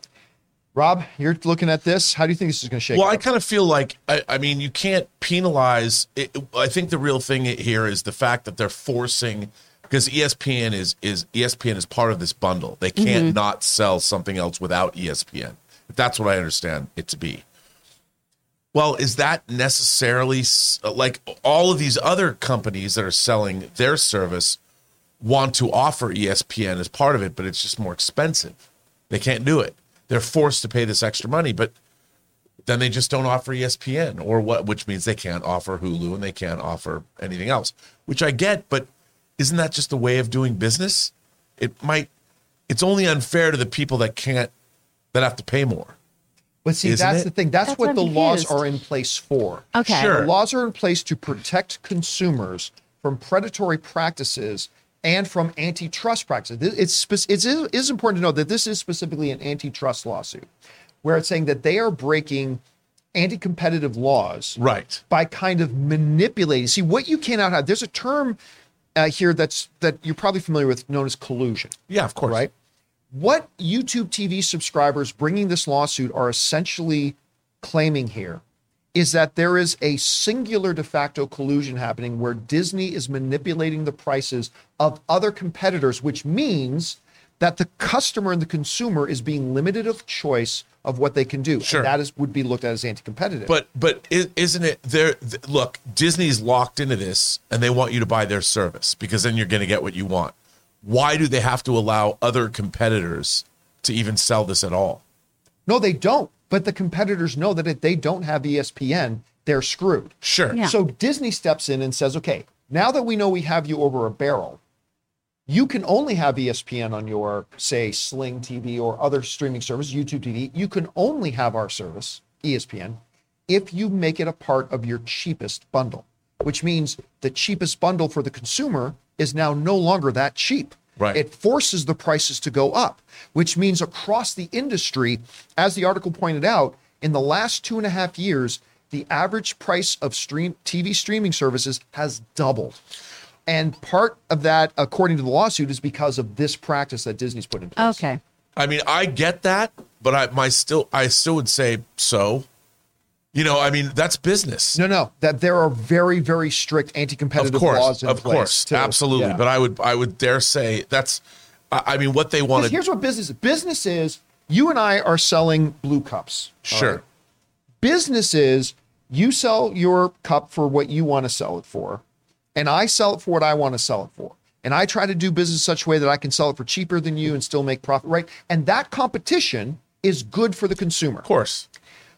What the SEC will say is not just business is that the three of us, say all three of us are selling blue cups, and we all say, you know what? How about uh, keep it between us? I'll raise my costs by 15 cents. You can raise your cost by 15 cents, and you can raise your cost by 15 cents. And the customer doesn't really have an option here. And or Now you're they- talking about our healthcare system. yes, it is. Or like you have because of a monopoly you have on certain things, maybe blue dye. You're like, okay, each of you guys who are using our blue dye, here's what we're going to do. I'm going to make it so you have to buy my blue dye at this price, which will force the overall cups for blue, the overall cost for blue cups across the entire market for all customers to go up and higher anyway. Sure. See, that's the stuff where the SEC says that's not just business, that's market manipulation. And that's where the- Disney could get in trouble here, depending on what. It's interesting though out. because E ESPN is a service other people want to avail themselves of. Yes. and but it's owned by Disney. So you know, if you want another company's product and add it to your own, you have to pay the piper. Uh, but again, I know, I there's know. laws about that because that can become for big corporations that can become very predatory on I understand. on customers. Really quick. So I don't know, guys. Question is for you. What do you think about this? I mean, at, at first I kind of looked and I thought, well, this is nothing. But the more I read into it, I'm like, actually, this is kind of shady. And how do you feel about it? Maybe you feel like, hey, whatever, it's just business is business. Some people may look at this and say, this is totally one company manipulating the system that will ultimately cost consumers. I don't know. How do you see it? Whatever your thoughts are, jump down to the comment section below and leave those thoughts there. All right. With that down, let's get into our fifth and final main topic today, shall we? Alu, what is our fifth main topic today? Topic number five comes to us from Kyle Waters. Walters, who says, It has been three days since Papa Iger came back to Disney, and just like that, Disney has a movie releasing in China after three years. Avatar 2 is releasing in China. OMG, shit just got real. As if Avatar wasn't already going to be the biggest movie of the year, now it's going to be even more bonkers. Currently tracking shows uh, oh, current tracking shows it's going to open around 140 to 160 million dollar opening weekend, and with good reviews, it will only go higher and higher. The movie might end up with close to what the original made domestically and 2 to 2.5 billion worldwide. How do you think this China release can affect Disney movies and the studio moving forward? And how much of an actual effect do you think Iger has for the China release? As we all know, Iger has great connections over there. Let us know your thoughts and bring on the filthy. All right, Kyle, thanks a lot for saying that in. And yeah, so big news. This is now in the trades. It's it's being reported. This isn't some talk and speculation. It's done. Avatar: The Way of Water will get a China release. And how significant is that? And how much of a role did uh, Bob Iger play in that? I'll be honest with you. I don't probably think Bob Iger had much of a role to play in this. Th- This is probably something that would have had to have been in the pipeline for a number of weeks, probably. Now, I'm not saying definitively Bob Iger didn't have anything to do with it, but it, it seems to me that he probably didn't have a lot to do with this. Now, how big of a deal is this? Well, to get how big of a deal it is or isn't, we got to look at the numbers. So this comes to us from the folks over at Deadline who write the following. China has given a theatrical release to James Cameron's Avatar The Way of Water. This is a big deal given the fact that China sidelined during the pandemic many Hollywood blockbuster films, specifically Disney Marvel movies. However, the first Avatar was a big grosser in China, earning, get this, just in China alone, more than $260 million between all of its re releases, or 9% of the picture's $2.9 billion lifetime cume. The sequel to the highest grossing movie of all time will hit China day and date with US and Canada on December 16th. When the original Avatar movie was re released in China in March of 2021, IMAX delivered 30% of the opening weekend's box office despite accounting for only 1% of Chinese screens. The total 2021 re release of Avatar in China made $58 million on just a re release. Those that's a ridiculous number. So how big of a deal of this is this? Well, not as big as some people think. Like some people have this thought that oh, if it opens in China, it's going to make another billion dollars. Uh, not quite. But when the re-release made almost sixty million dollars, that two hundred and sixty million dollars that the first Avatar made in China, I think it's going to be bigger than that. I think you're talking about maybe a 300, 350 million dollar total. So this is the difference between a movie making 800 million dollars and becoming joining the billion dollar club at, at like 1.1 billion dollars, something like that. Anyway, so I think it's going to be pretty significant. I still don't think it makes this movie a $2 billion movie. Again, now ask me after I see the film, maybe I'll change my tune. But for right now, I still don't think, even with China, makes it a $2 billion film. But it does, Rob, to me, make a movie that was already going to be a big financial success even bigger. What? How big of an influence and how big of a deal do you think it is that China's going to be showing Avatar 2? Well, the Chinese, first of all, they like their science fiction, but this is like a Chinese wet dream. The evil American capitalists exploit the indigenous people to to to to so they can get their their profits. I mean, this movie's a. I mean, come on, workers unite. But the um, uh, I think it's important for the film because look, the Chinese market's huge. Even though we get probably less than fifty percent of the box office, it still is big money. And the Chinese release, as we talked about on this show, can whether it's 100 million, 200 million, however much it is, it's still significant. You're Yeah. taking home a big, big number, and it's it's rising that box office number up. And with with day and date with the American release, this is going to be a big be a big opening weekend. 3D is still big in China. I think this is a uh, this movie. I, it's just added to the prestige. I would like to up uh, uh, the global. I could see this movie making four or five hundred million global the opening weekend. Chris, what about you? You're looking at this. How big of a deal is the Chinese release, or isn't it? Is it not that big? It's a huge deal, especially since so many other films haven't been able to tap into that market recently because of how strict they've been. Now, we still have people under COVID protocols, particularly around Beijing, so that could be problematic in getting people into the theaters. But if you can get butts and seats, this means a lot of money for this movie. Because, yeah, to Rob's point, oh my gosh, the evils of capitalism? Go see this. And the evil capitalists are back. Yeah. Yeah, of course, it's the global government. But, but so let me put it to each of you. I, I'm saying that while I think this movie is going to be a ridiculously financially successful, I don't quite think it's going to become the sixth film in history to be joined the $2 billion club. Again, I reserve the right to change my mind once I see mm-hmm. it. But for right now, where we are, where we're sitting with the information we have on hand, Rob, does Avatar The Way of Water make $2 billion? Well, conventional wisdom would say that's a big number that not a lot of movies in history have made. But it's Jimmy C.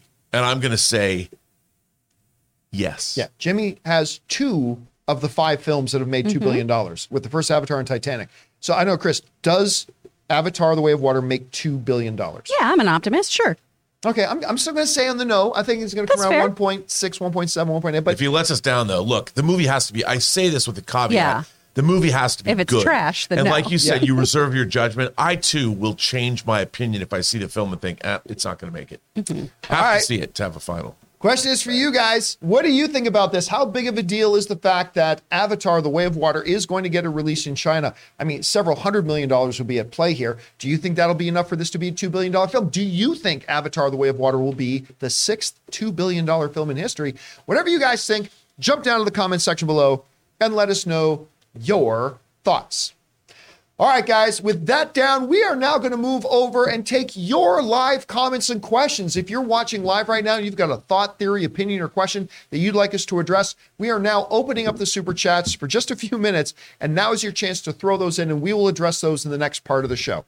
Now, before we get to those, though, we want to take another minute and thank my mobile service provider, Ryan Reynolds' Mint Mobile. Guys, we want to thank a sponsor of today's video, Mint Mobile. This holiday season, the best deal in wireless can only be found at Mint Mobile. Right now, when you switch to Mint Mobile and buy any three month plan, you'll get another three months free. As the first company to sell premium wireless service online only, Mint Mobile lets you order and activate from home with eSIM while saving tons on phone plans starting at just $15 a month. Guys, you know I've been using Mint Mobile long before this holiday deal, and I have to say, it is the perfect time to switch. Since I switched to Mint Mobile, I've been spending one third of what I used to spend on my mobile service with the other big name company. And with this buy three months, get three months free, not only is it a great choice for you, but it makes great gifts for the people you love. Mint Mobile's best offer of the year is here. By going online only and with eSIM and eliminating the traditional costs of retail, Mint Mobile passes those significant savings on to you. All of their plans come with unlimited talk and text plus high speed data delivered on the nation's largest 5G network. You use your own phone with any Mint Mobile plan and switch easily and effortlessly with eSIM. Or if you need a new device, for a limited time, get six months of free service when you buy a selected device and plan. So, guys, for a limited time, buy any three month Mint Mobile plan and get three more months free by going to mintmobile.com slash Campea. That's mintmobile.com slash Campea.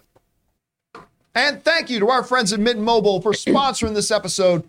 Of the John Campea Show. Remember, guys, when you support our sponsors, you're actually supporting us. So go down to the description of the video, and right at the top, you're going to see links to all of our sponsors and the promo codes. And again, thank you to Mint Mobile. All right, guys. With that down, let's get over and take your live comments and questions you guys have been asking. So, Alu, what do we got? Let's see. We got uh, J Master with some support there. And Thank we you, J have Master. Mark24 Gaming with some support. Thank you, guys. Bond Presents says, I think Andor perfectly tied up Cassian's arc in the show. The last line. Stop. Yeah, let's go. We got to move on. We got to move on. Yep. Ben, All right. Rain- Before he said I was right. ben Rayner says, Hey guys, with the Bob's uh, change up over or under 90%, we get a heap full of in jokes from Deadpool about the situation in Deadpool 3. so many timelines, so many Bobs, too many to keep up. I, you know what? Okay. Deadpool, there's a train of thought that says, oh, there's definitely going to be a Bob switchover joke and whatever. But, you know, I think a lot of the jokes in Deadpool and a lot of the jobbing has always been fun, friendly. I don't know that Ryan Reynolds is going to have Deadpool take a very personal jab at an individual um, who, by the way, the Deadpool 3 movie got greenlit. Now, while I, I contend it has been in the works for a very, very long time. It ultimately got the green light from Bob Chapek. So for the movie to take a kind of mean spirited attack, which, which there's no other way to do it, uh, which I, I don't think they will. I don't think they'll make a Bob Chapek. It's also Plus, it'll also date the movie. Yeah, yeah, You know? it's that, and it's so inside baseball. Most people watching that aren't going to be like, "Oh yes," because the CEO was changed by another. Like people don't follow that like we do. yeah, I agree. All right, what's next? Hero75 says there has been confirmed talks for a while of Apple sponsoring a ride at Epcot or the entire park so they can show off their tech, but each time the talks fail. I could see that before they buy Disney. I mean, but that's just a business arrangement between two individual companies, right? So, yeah, absolutely, I could see that. And again, I do not believe that Disney is going to be selling itself to Apple. I do not believe that at all. all but I'm just saying is, for those who do believe it, there is enough facts there that makes it not crazy to believe that it could happen. So, so we'll see. You know, it's funny. When I was a kid, I first went to Disneyland, and this I was really little, and all the rides were presented by different companies. Mm. Like Voyage Through Inner Space is sponsored by Monsanto, and I'm like, mm-hmm. What was Monsanto? And that's oh, as a kid, of course, they're a chemical company and all that, but they used to have they were sponsored rides. Yeah, especially like Tomorrowland. and- Even uh, Small World, I think, is still sponsored by Siemens or whatever. By Yeah. what? Siemens, S I Oh, we E never- M N. okay. Now, is it Good, good. true that they're taking the water out of its small world and they're making it a walking attraction? Oh, I didn't hear that. Oh, that. I thought I heard that. That yeah, I would- think I why? read a Even I more saw- reason for me to never ride that stupid ride. Why would they do that? I, I don't know. I, I read that. I was like, that's pretty sure. I saw a video. I didn't. I don't know if it's true. Please, God. if I'm wrong, That's Disney fans, don't jump all over me. All right. What's next? JPEG. No. Al Rencha says, seeing Spirited tonight, time with family tomorrow, Knives Out 2 on Friday, Devotion on Saturday, and then back home for Guardians of the Galaxy holiday special. Happy holidays. Now to is me. Knives Out because of the family tomorrow? Oh, there's a comma. I see. Oh yeah, punctuation is our. Um, I am. Uh, I'm. You guys should watch out today. I am going to see. Um, oh, Ann just texted me. Apparently, it's your mom's birthday today, Ray. Oh, I forgot. So- yeah, we gotta do something about that. Um, uh, what I can't even remember what I was saying. Oh yeah, I am going to go see Knives Out today, uh, and Devotion today. So guys, keep your eyes on the channel a little bit later this afternoon for I will put out my right out of the theater uh, reaction to uh, Knives Out to Glass Onion. I'm very very excited about, and for Devotion a little bit later today. So keep your eyes open for that. All right, what's next? Cosmic says, Happy early Thanksgiving, Campea crew. Hope you guys have a wonderful time with your family over the holidays. And what are you guys thankful for? Oh, thank you very much for that, Cosmics. Yeah, I I will get to spend it with my my married family. Um, and uh, unfortunately, I'm not going to be able to spend the time with my uh, my family, who is of course up in Canada and stuff like that. Hopefully, I'll get to see them next month. Um, I, man, what am I not thankful for? I'm thankful for every. I mean, I don't want to sound cliche. I'm thankful for everything. I'm like every day I wake up, and I started an exercise a few a few years ago Uh, some of you guys might remember somebody wrote in and suggested this thing I started doing. It's like kind of start your day, just think about things you're grateful for that you have in your life. And I, I kind of do that a little bit most days. And it's, yeah, I think we're very, very lucky people. I know. Uh, you guys got family plans. You just went to go see family. Yeah, I just went and saw my family, which I'm very grateful I got to do because my dad had knee surgery, so I got to surprise him while he was all goofed up on painkillers and was like, "Why are you here?" uh, it was great, and uh, I I'm cooking turkey both Thursday and Friday. I'm cooking two different birds for two different groups of people. So Wow. yeah, It's a lot of oven time. it is. One of them going to sous vide, Ray. I'm going to be real Oh. fancy. Uh, what about you, Rob? Well, you know what? I whenever anybody asks me that question, I this is not political, but I'm I'm just happy that I exist because I was adopted, and I did meet my biological mother, and the circumstances around my birth could have gone differently. So I'm happy to be here. Uh, good to know. All right. What's next? J Master says, Chris, the extended edition of the Muppet Christmas Carol, restored in 4K with the song When Love Is Gone, finally added back in, will release on December 9th on Disney Plus. I am so excited about this, J Master, and I fight with my best friend about this all the time because she thinks the song is trash and it is important to the narrative of the film. it never should have been removed. It's very important, and I'm very passionate about it, and I will be playing that movie on a loop. Is it? I've never seen this one. I think it's the only Muppet movie I never saw. Oh my! This is, Is it the, the one with Michael Caine? Yes, it's the Yeah. best Christmas Carol adaptation. I don't. Really? Yes, and it's because yeah. Michael Caine treats the Muppets like performers, where it's so they're not Muppets; they're Shakespearean level actors, and you will be treating them as such. It's brilliantly done, and that song is very important. All right. What's next? Actually, All Dogs Go to Heaven Christmas carols pretty darn good. Alu, are we gonna fight today? oh shit! All Dogs Christmas Carol. Look it up. Now, uh, Aiden Foley says, Got a job at Universal Orlando, so here's some support. Love the show as always, guys. You are the best. Oh, Aiden, well, first of all, that's awesome that you got a job. You know, it's funny how many people in my life uh, and that I've worked with have worked at theme parks because Chris, you have worked uh, I worked as, at Disney as a character. as there. Wendy. Uh, Wendy, my former assistant, now one half of the the movie couple on on YouTube. Roca She- used, worked at Universal. what's I that? worked at Universal. Roca worked at yeah, Universal. I, I actually still remember. I walked in and uh, Roca was in the wand shop. He was the guy doing the things in the wand shop, Oh, and fun. uh, he was so. It's a great. You're walking in the the shoe the footprints of great people before you, man. I'm glad you got that job there. I worked at Universal Did you for a work at little bit. Universal Yeah, I was a character attendant for like a day. But All right, what's next? All right. Dumbrador says, Go get a foldable phone, John. I got a Galaxy Z Fold 4, and I love how big the screen is. I can't even do a note anymore. It's too small to satisfy me now. I'll tell you what, Dumbledore, I would It's not the size of the phone. It's the yeah, I would love one of the foldables, not the flip ones, the Yeah. foldable ones. The idea to be able to walk around with a tablet in my pocket, I I still think they need a little refinement. yeah. I'm waiting for like the five or six fold. Yeah. Yeah, I think they're they're getting close though. Yeah. The newest generations look really good. I still think they need some refinement. The, the other problem is right now I am kind of while I prefer Android, I completely do. I am kind of locked into the Apple Apple ecosystem right now because I you know I've got my MacBook right here. I've got my Mac Studio on my desk in there. I've got a MacBook Pro at home. I've got an iPad. It, they just listen. As much as I prefer Android, the Apple stuff works really well together. Yeah. And so for at least the time being, I'm trapped in. But once they make those refinements on the foldable stuff, that's when I'm going to be looking very seriously at switching back to Android. Like very seriously. All right, what's next? Oh, uh, Ryan Trabuco gifted five memberships just now. Hey Ryan, thank you so thanks, much, man. man. That's awesome, dude. That's great. Thank you so much. Okay, Someone asked me what's what next? t-shirt I'm wearing. It says Loki Charms. Silly. Loki Charms. Suthia says, I understand why people can't tell the difference between Clark Kent and Superman. Just look at the John Campea show. You guys have both Chris Carr and Zooey Deschanel. Aw, Suthius, you little charmer. That's because uh, I know my fellow Canadians, the Property Brothers. They uh, and one of course is married to Zooey Deschanel. Did you know that one of the Property Brothers? Are is they married? Yeah, I think they are married. Oh, I watched so much Property Brothers this weekend with my parents.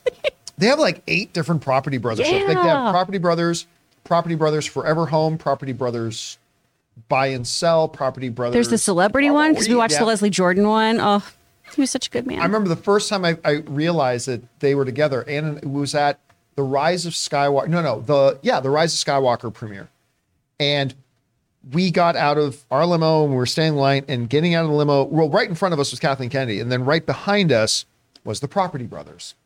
and Zooey Deschanel was with. I'm like, is that Zooey Deschanel with what? Is that like New Girl with one of the Property Brothers? And I was like, oh yeah, they've been together for a while. I'm like, really? Then uh, I, I guess she's been on the Property Brothers since, and mm-hmm. good for you, Yeah, Jonathan or cute. Drew or whichever one. And the other one is married to this like, ador- I mean, he's kind of like me. He's a, married to this totally adorable little Asian girl. That's just mm-hmm. adorable. So yeah, good to see both of those guys doing well. Mm-hmm. All right, what's next? James Germain says, Hey, John, what if Quantumania is Kang forcing Ant Man to steal the quantum bands? Then Quantumania will be about Kang wanting Ant Man to steal the quantum bands. No, but what if? Um, I, I, I mean, yeah, I mean that could be part. Listen, clearly Kang. What we've gleaned from the trailer is clearly Kang wants Ant Man to do something for him because we see in the trailer he's trying to make a bargain. I can help you get home. I can do this and this. So what do you say, Ant Man? But what we don't know is what's the other side of that bargain. So I mean, that could be part of it. It absolutely could be. All right, especially if uh, Quasar is part of it. Then, then that even makes that fit even more. Okay, what's next? Chef Riga. Chef Rigo. Being head chef equals in charge of the Bluetooth speaker in the kitchen and making everyone listen to the John Campea show. Need to educate my staff. oh, that- That's right. Bring some sophistication. Sorry we say fuck so much. Oh, it's in Man. the kitchen. It's not in the restaurant. They're fine. They're fine. They're okay. We got to go back and eat there soon. I've, It was I've been- so good. Yeah, it's So such a good. good place to go. Shogun. All right, what's next? Stubble McShave says, Rob, the streaming Santa of sci fi. It seems like the real Santa arrived early and left something at your door. Hope you like it. Oh, Really? Is that true? I have no idea what we're talking We, about. Stubble might- we haven't stopped by your house. Stubble, Stubble has sent me things in the past. Uh, Oh. He sent me Wheel of Time novels in hardcover. Did you give out your physical address to somebody online? Well, I have a long-standing relationship with Stubble. Okay. He's not just some rando. not, not, not. Send your okay. scripts. Okay, but good to know. I've good known to him for know. years now. Okay, I well, trust. Stubble. All right, Stubble's good next? man. By the way, don't don't write me and ask for my address. I'll give it to you. Yeah, we'll give it to you. You don't have to bother No Rob. problem. Rail, give, Yeah, Rail handed along out, no with the problem. place to send your script. All right, what's next? CJ Rebirth says, Heart don't fail. Oh. Oh, yeah. Yes. Sorry, I'm going to try not to sing. I'm going to sing it. Okay. Heart, don't, fail me now. Courage, don't desert me. Anastasia turns 25 this week, and rest in peace to Aaliyah, who did the end credits song. That is Ah. one of my favorite fucking It's movies. Wait a so minute. That good. was. Yeah. Yeah. I mean, Yeah. to sing the intro to the show every day. I love that movie. I'm a huge Disney fan, but like that movie tops probably like oh man, maybe It's ninety so percent of the Disney animated Wow. movie. It's Yeah. so so so good. And and Don Bluth was an animator for Disney back in the day, so obviously it had that that. Woo! It's so I, good. I just can't, can't get over how great that was. I know. Don All right. Bluth. Don Bluth, shout out Dragon's Lair. yeah. Yes. What's next? Oh. Wraith Time Seven says, "Do you guys think that Black Adam might do better on VOD? Thought oh, and become a cult favorite film in the years to come after it hits streaming and TV." Oh, oh, video on I'm you. You're mistaking today for the '90s. that doesn't happen anymore. Yeah, no. Things, things. Be, actually, it's funny because I think it was Matt Damon did this. I think he Matt Damon was on Hot Ones. Yep. and he gave this great breakdown about how that doesn't happen anymore.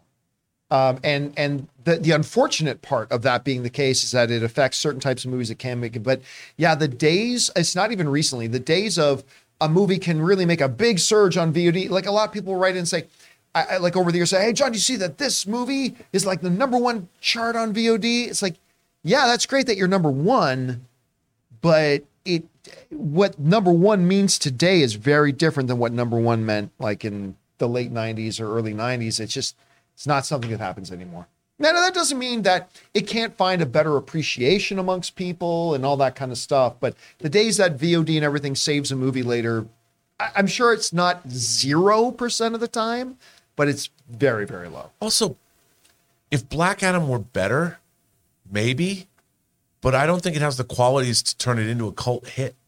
No, it's a fun movie. It is fun. I saw it a number of times. I, very fun, but it's you're right. It doesn't have those qualities to be an enduring cult hit kind of thing.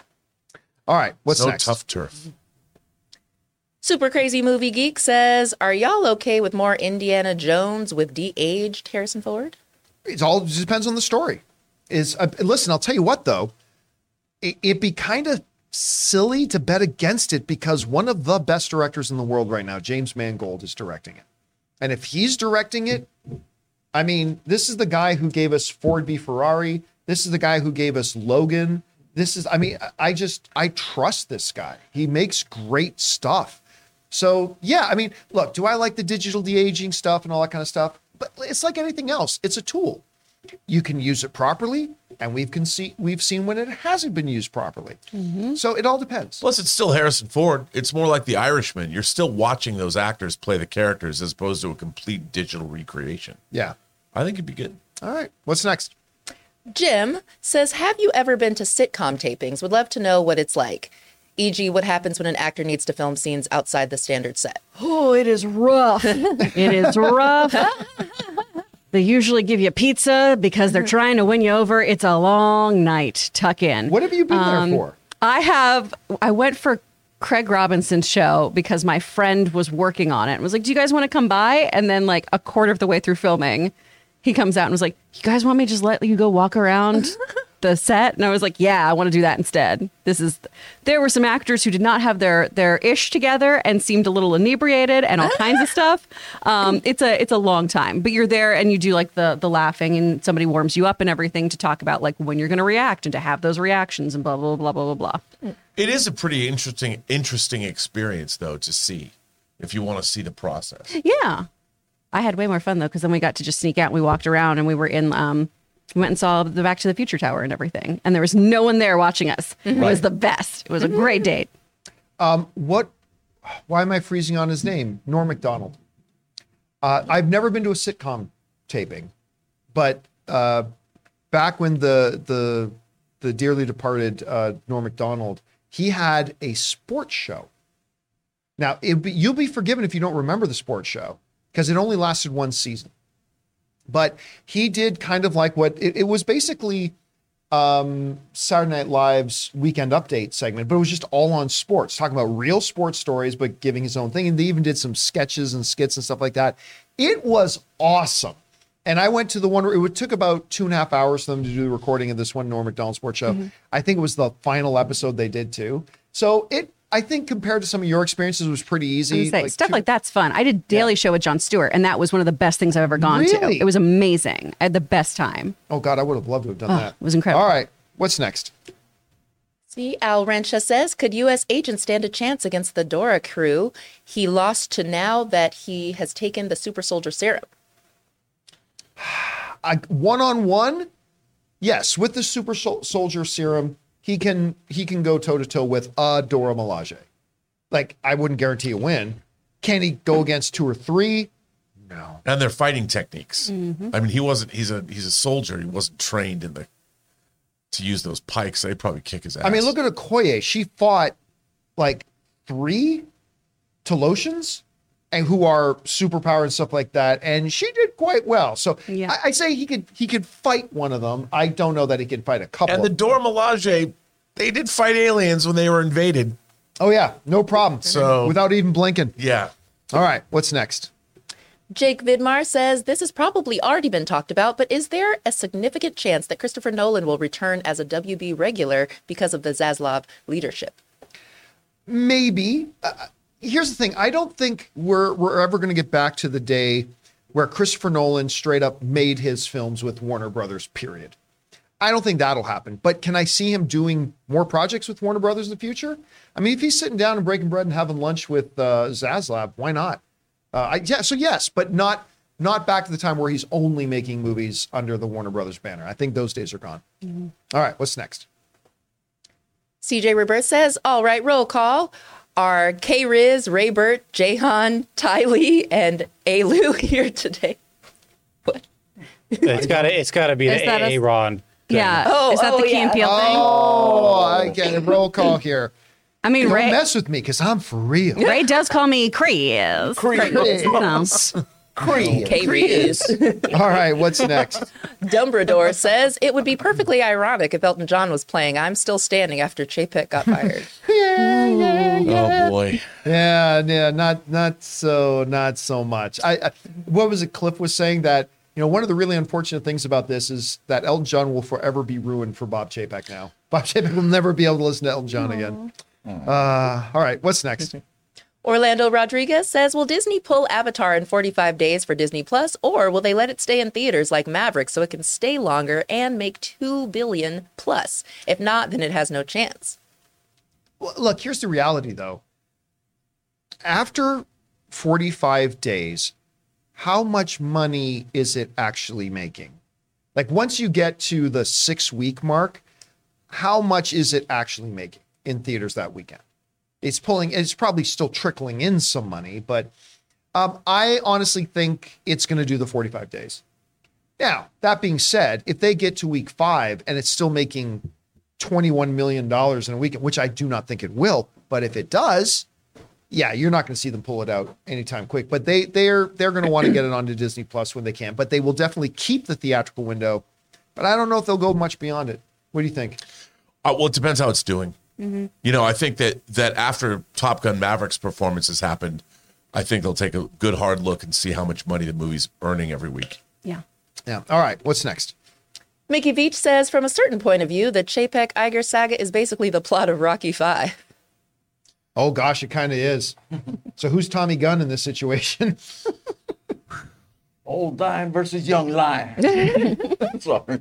Yeah, I mean, man, th- there is going to be a movie made about this someday. Because I get this is like some real world succession shit going on. Like this is like really I cannot to be a fly on the wall in Burbank right now, uh, in that in those Disney offices. I would love to know what's actually going on behind the scenes. All right, what's next? Who should play who character if they made a movie like next year? Tom Hanks is Iger. Oh, that would work. The Swifties say, Planet Terror, Planet Sex sounds like a great combo. oh, that's because that's the name of Cara Delevingne's. Well, by title, but I think it'll be completely different. Yeah. They're very different viewing Yeah, experiences. Not, not your regular grindhouse kind of feature, I don't think. Very, very different. it depends on what kind of grindhouse. I suppose. All right, what's oh, next? Oh boy. Dialdar says, Can't wait for Avatar 2. All hail the mighty blue cat butts. I mean, listen, I I wish the trailers had done more to get me excited. It is beautiful though. I mean, it looks beautiful. I- it- the visuals are going to be stunning. I cannot wait to visually take it all in. But I I I I don't think they've done a great job with their marketing. I really don't. Well, originally it was just going to be Cameron. He's like, look, it's too long. It's not Marvel. but it opens on the 16th. Yeah. Uh, what are you going to do? I mean, yeah. So, but I am, I am looking forward to it though. All right. What's next? Suthia says, I rewatched Rogue One, and sure enough, one of the sergeants of the rebels is indeed Melshi, the one who got away with Andor Yes. in episode 10. Mm-hmm. Yeah. I remember when the first episode in the prison happened, I had a bunch of people say, John, did you not recognize blah, blah. I'm like, no, I, I, did, I did not recognize that. But it came out and that became kind of a pivotal thing and kind of add a lot more weight to that one scene in last week's episode when they were kind of standing there and saying their goodbyes. It, it meant a lot, actually. So, yeah, and I want, it makes me wonder how many other little details were in there that are ties into Rogue One that we maybe we'd missed. All right, what's next? Excalibur says, What's your take on The Chosen placing top three at last weekend's box office? Eh, I mean, it, it made eight million, which for for a property like that is great. I mean, it's not like it shook the world. It made eight million. So I, I, but really, bottom line is, I don't care. I, I, you know, I don't give two nuggets of feces about faith based stuff. Come on, man. Don't don't don't bet against a big guy. I, I, no, no, let's just The listen. big guy God. it was me.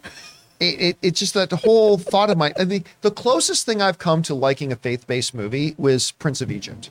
Yeah. oh, uh, yeah. Because I really quite like Prince of Egypt. What about Ben Hur? What about the Ten Commandments? But see, Ben Or like Hur, Ten Commandments, those were Hollywoodifications of classic biblical stories, but Dude, they were Ben not. Hur's exactly the way it happened. there's a very different, Rob was there. There's a Rob was. Oh my God! Boom.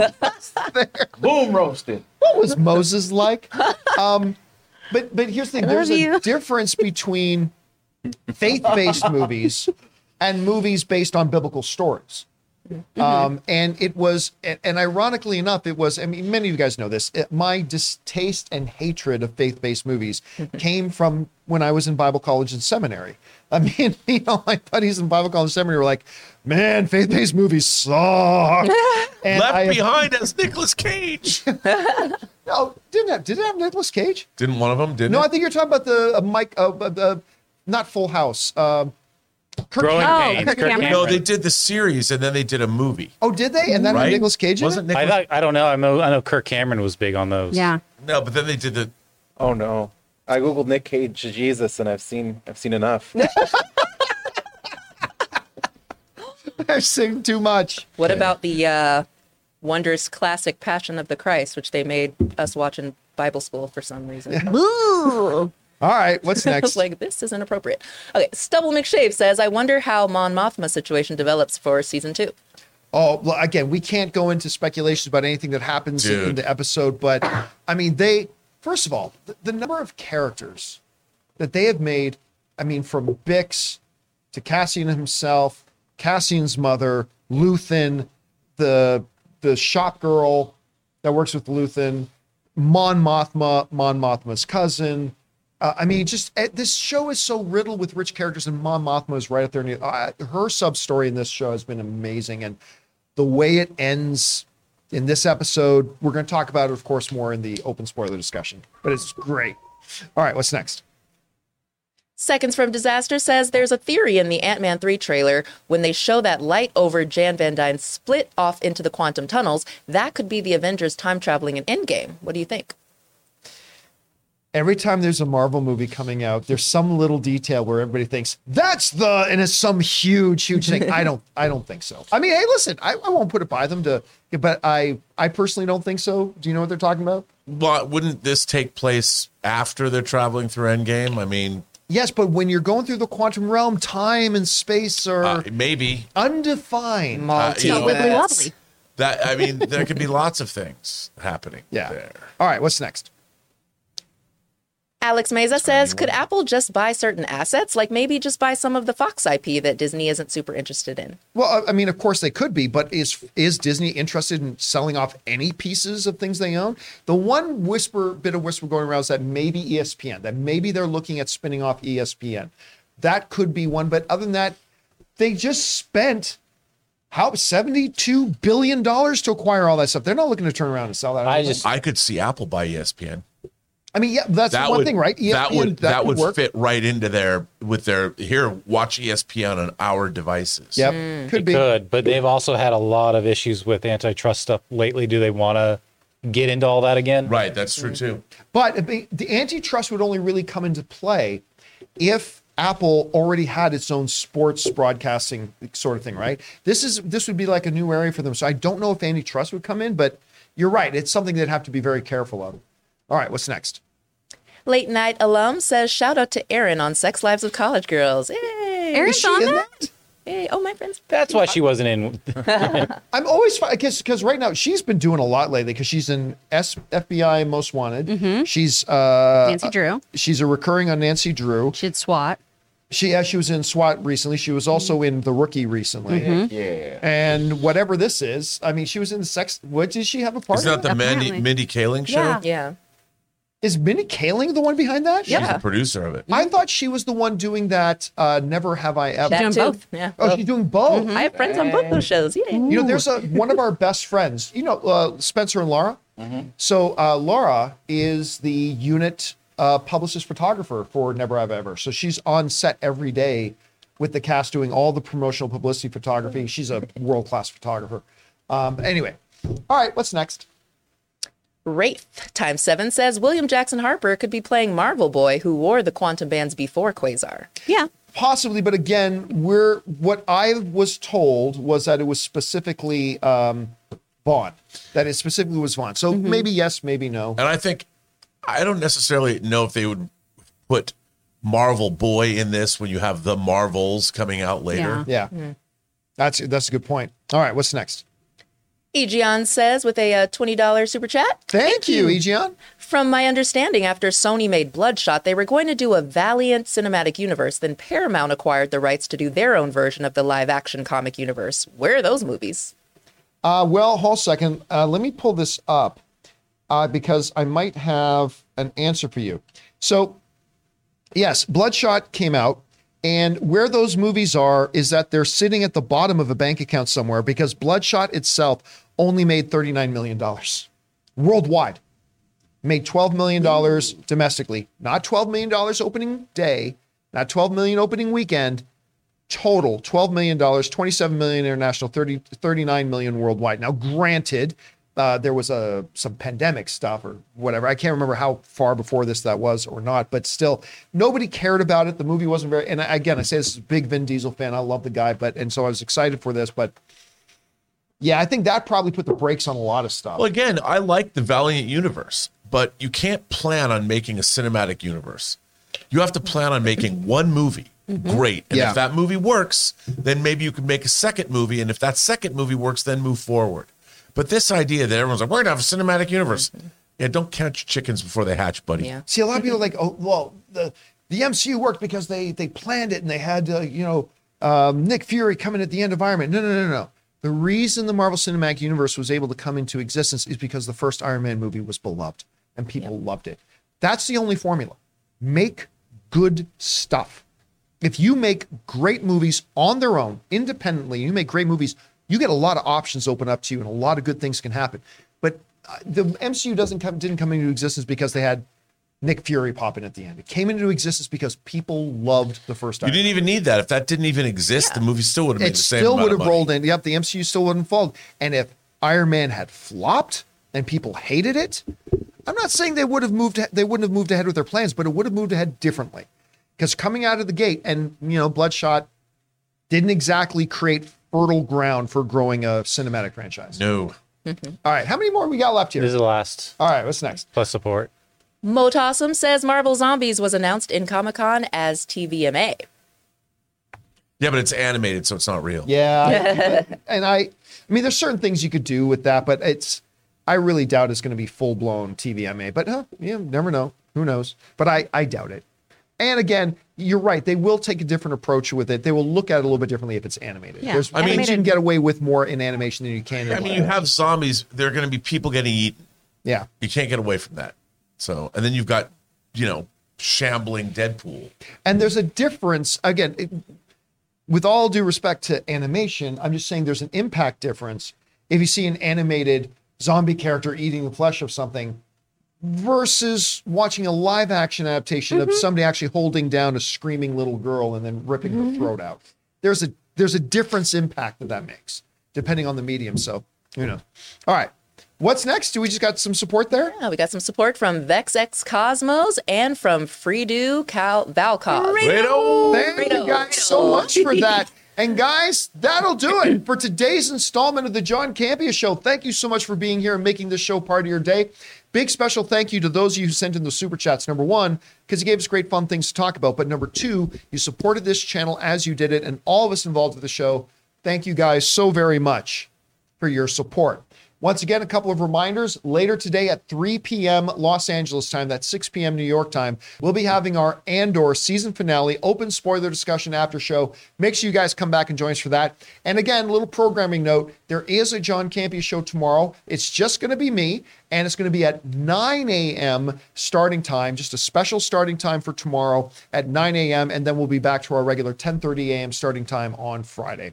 Guys, for everybody in the room, Mr. Robert Meyer Burnett, Chris Carr, haven't joined you guys in the live chat. Ray Ora, back there is Taylor, Jonathan Voico running the show today, and Alu Moana. My name is John Campea. Thanks a lot for being here, guys. And until next time, my friends, bye bye.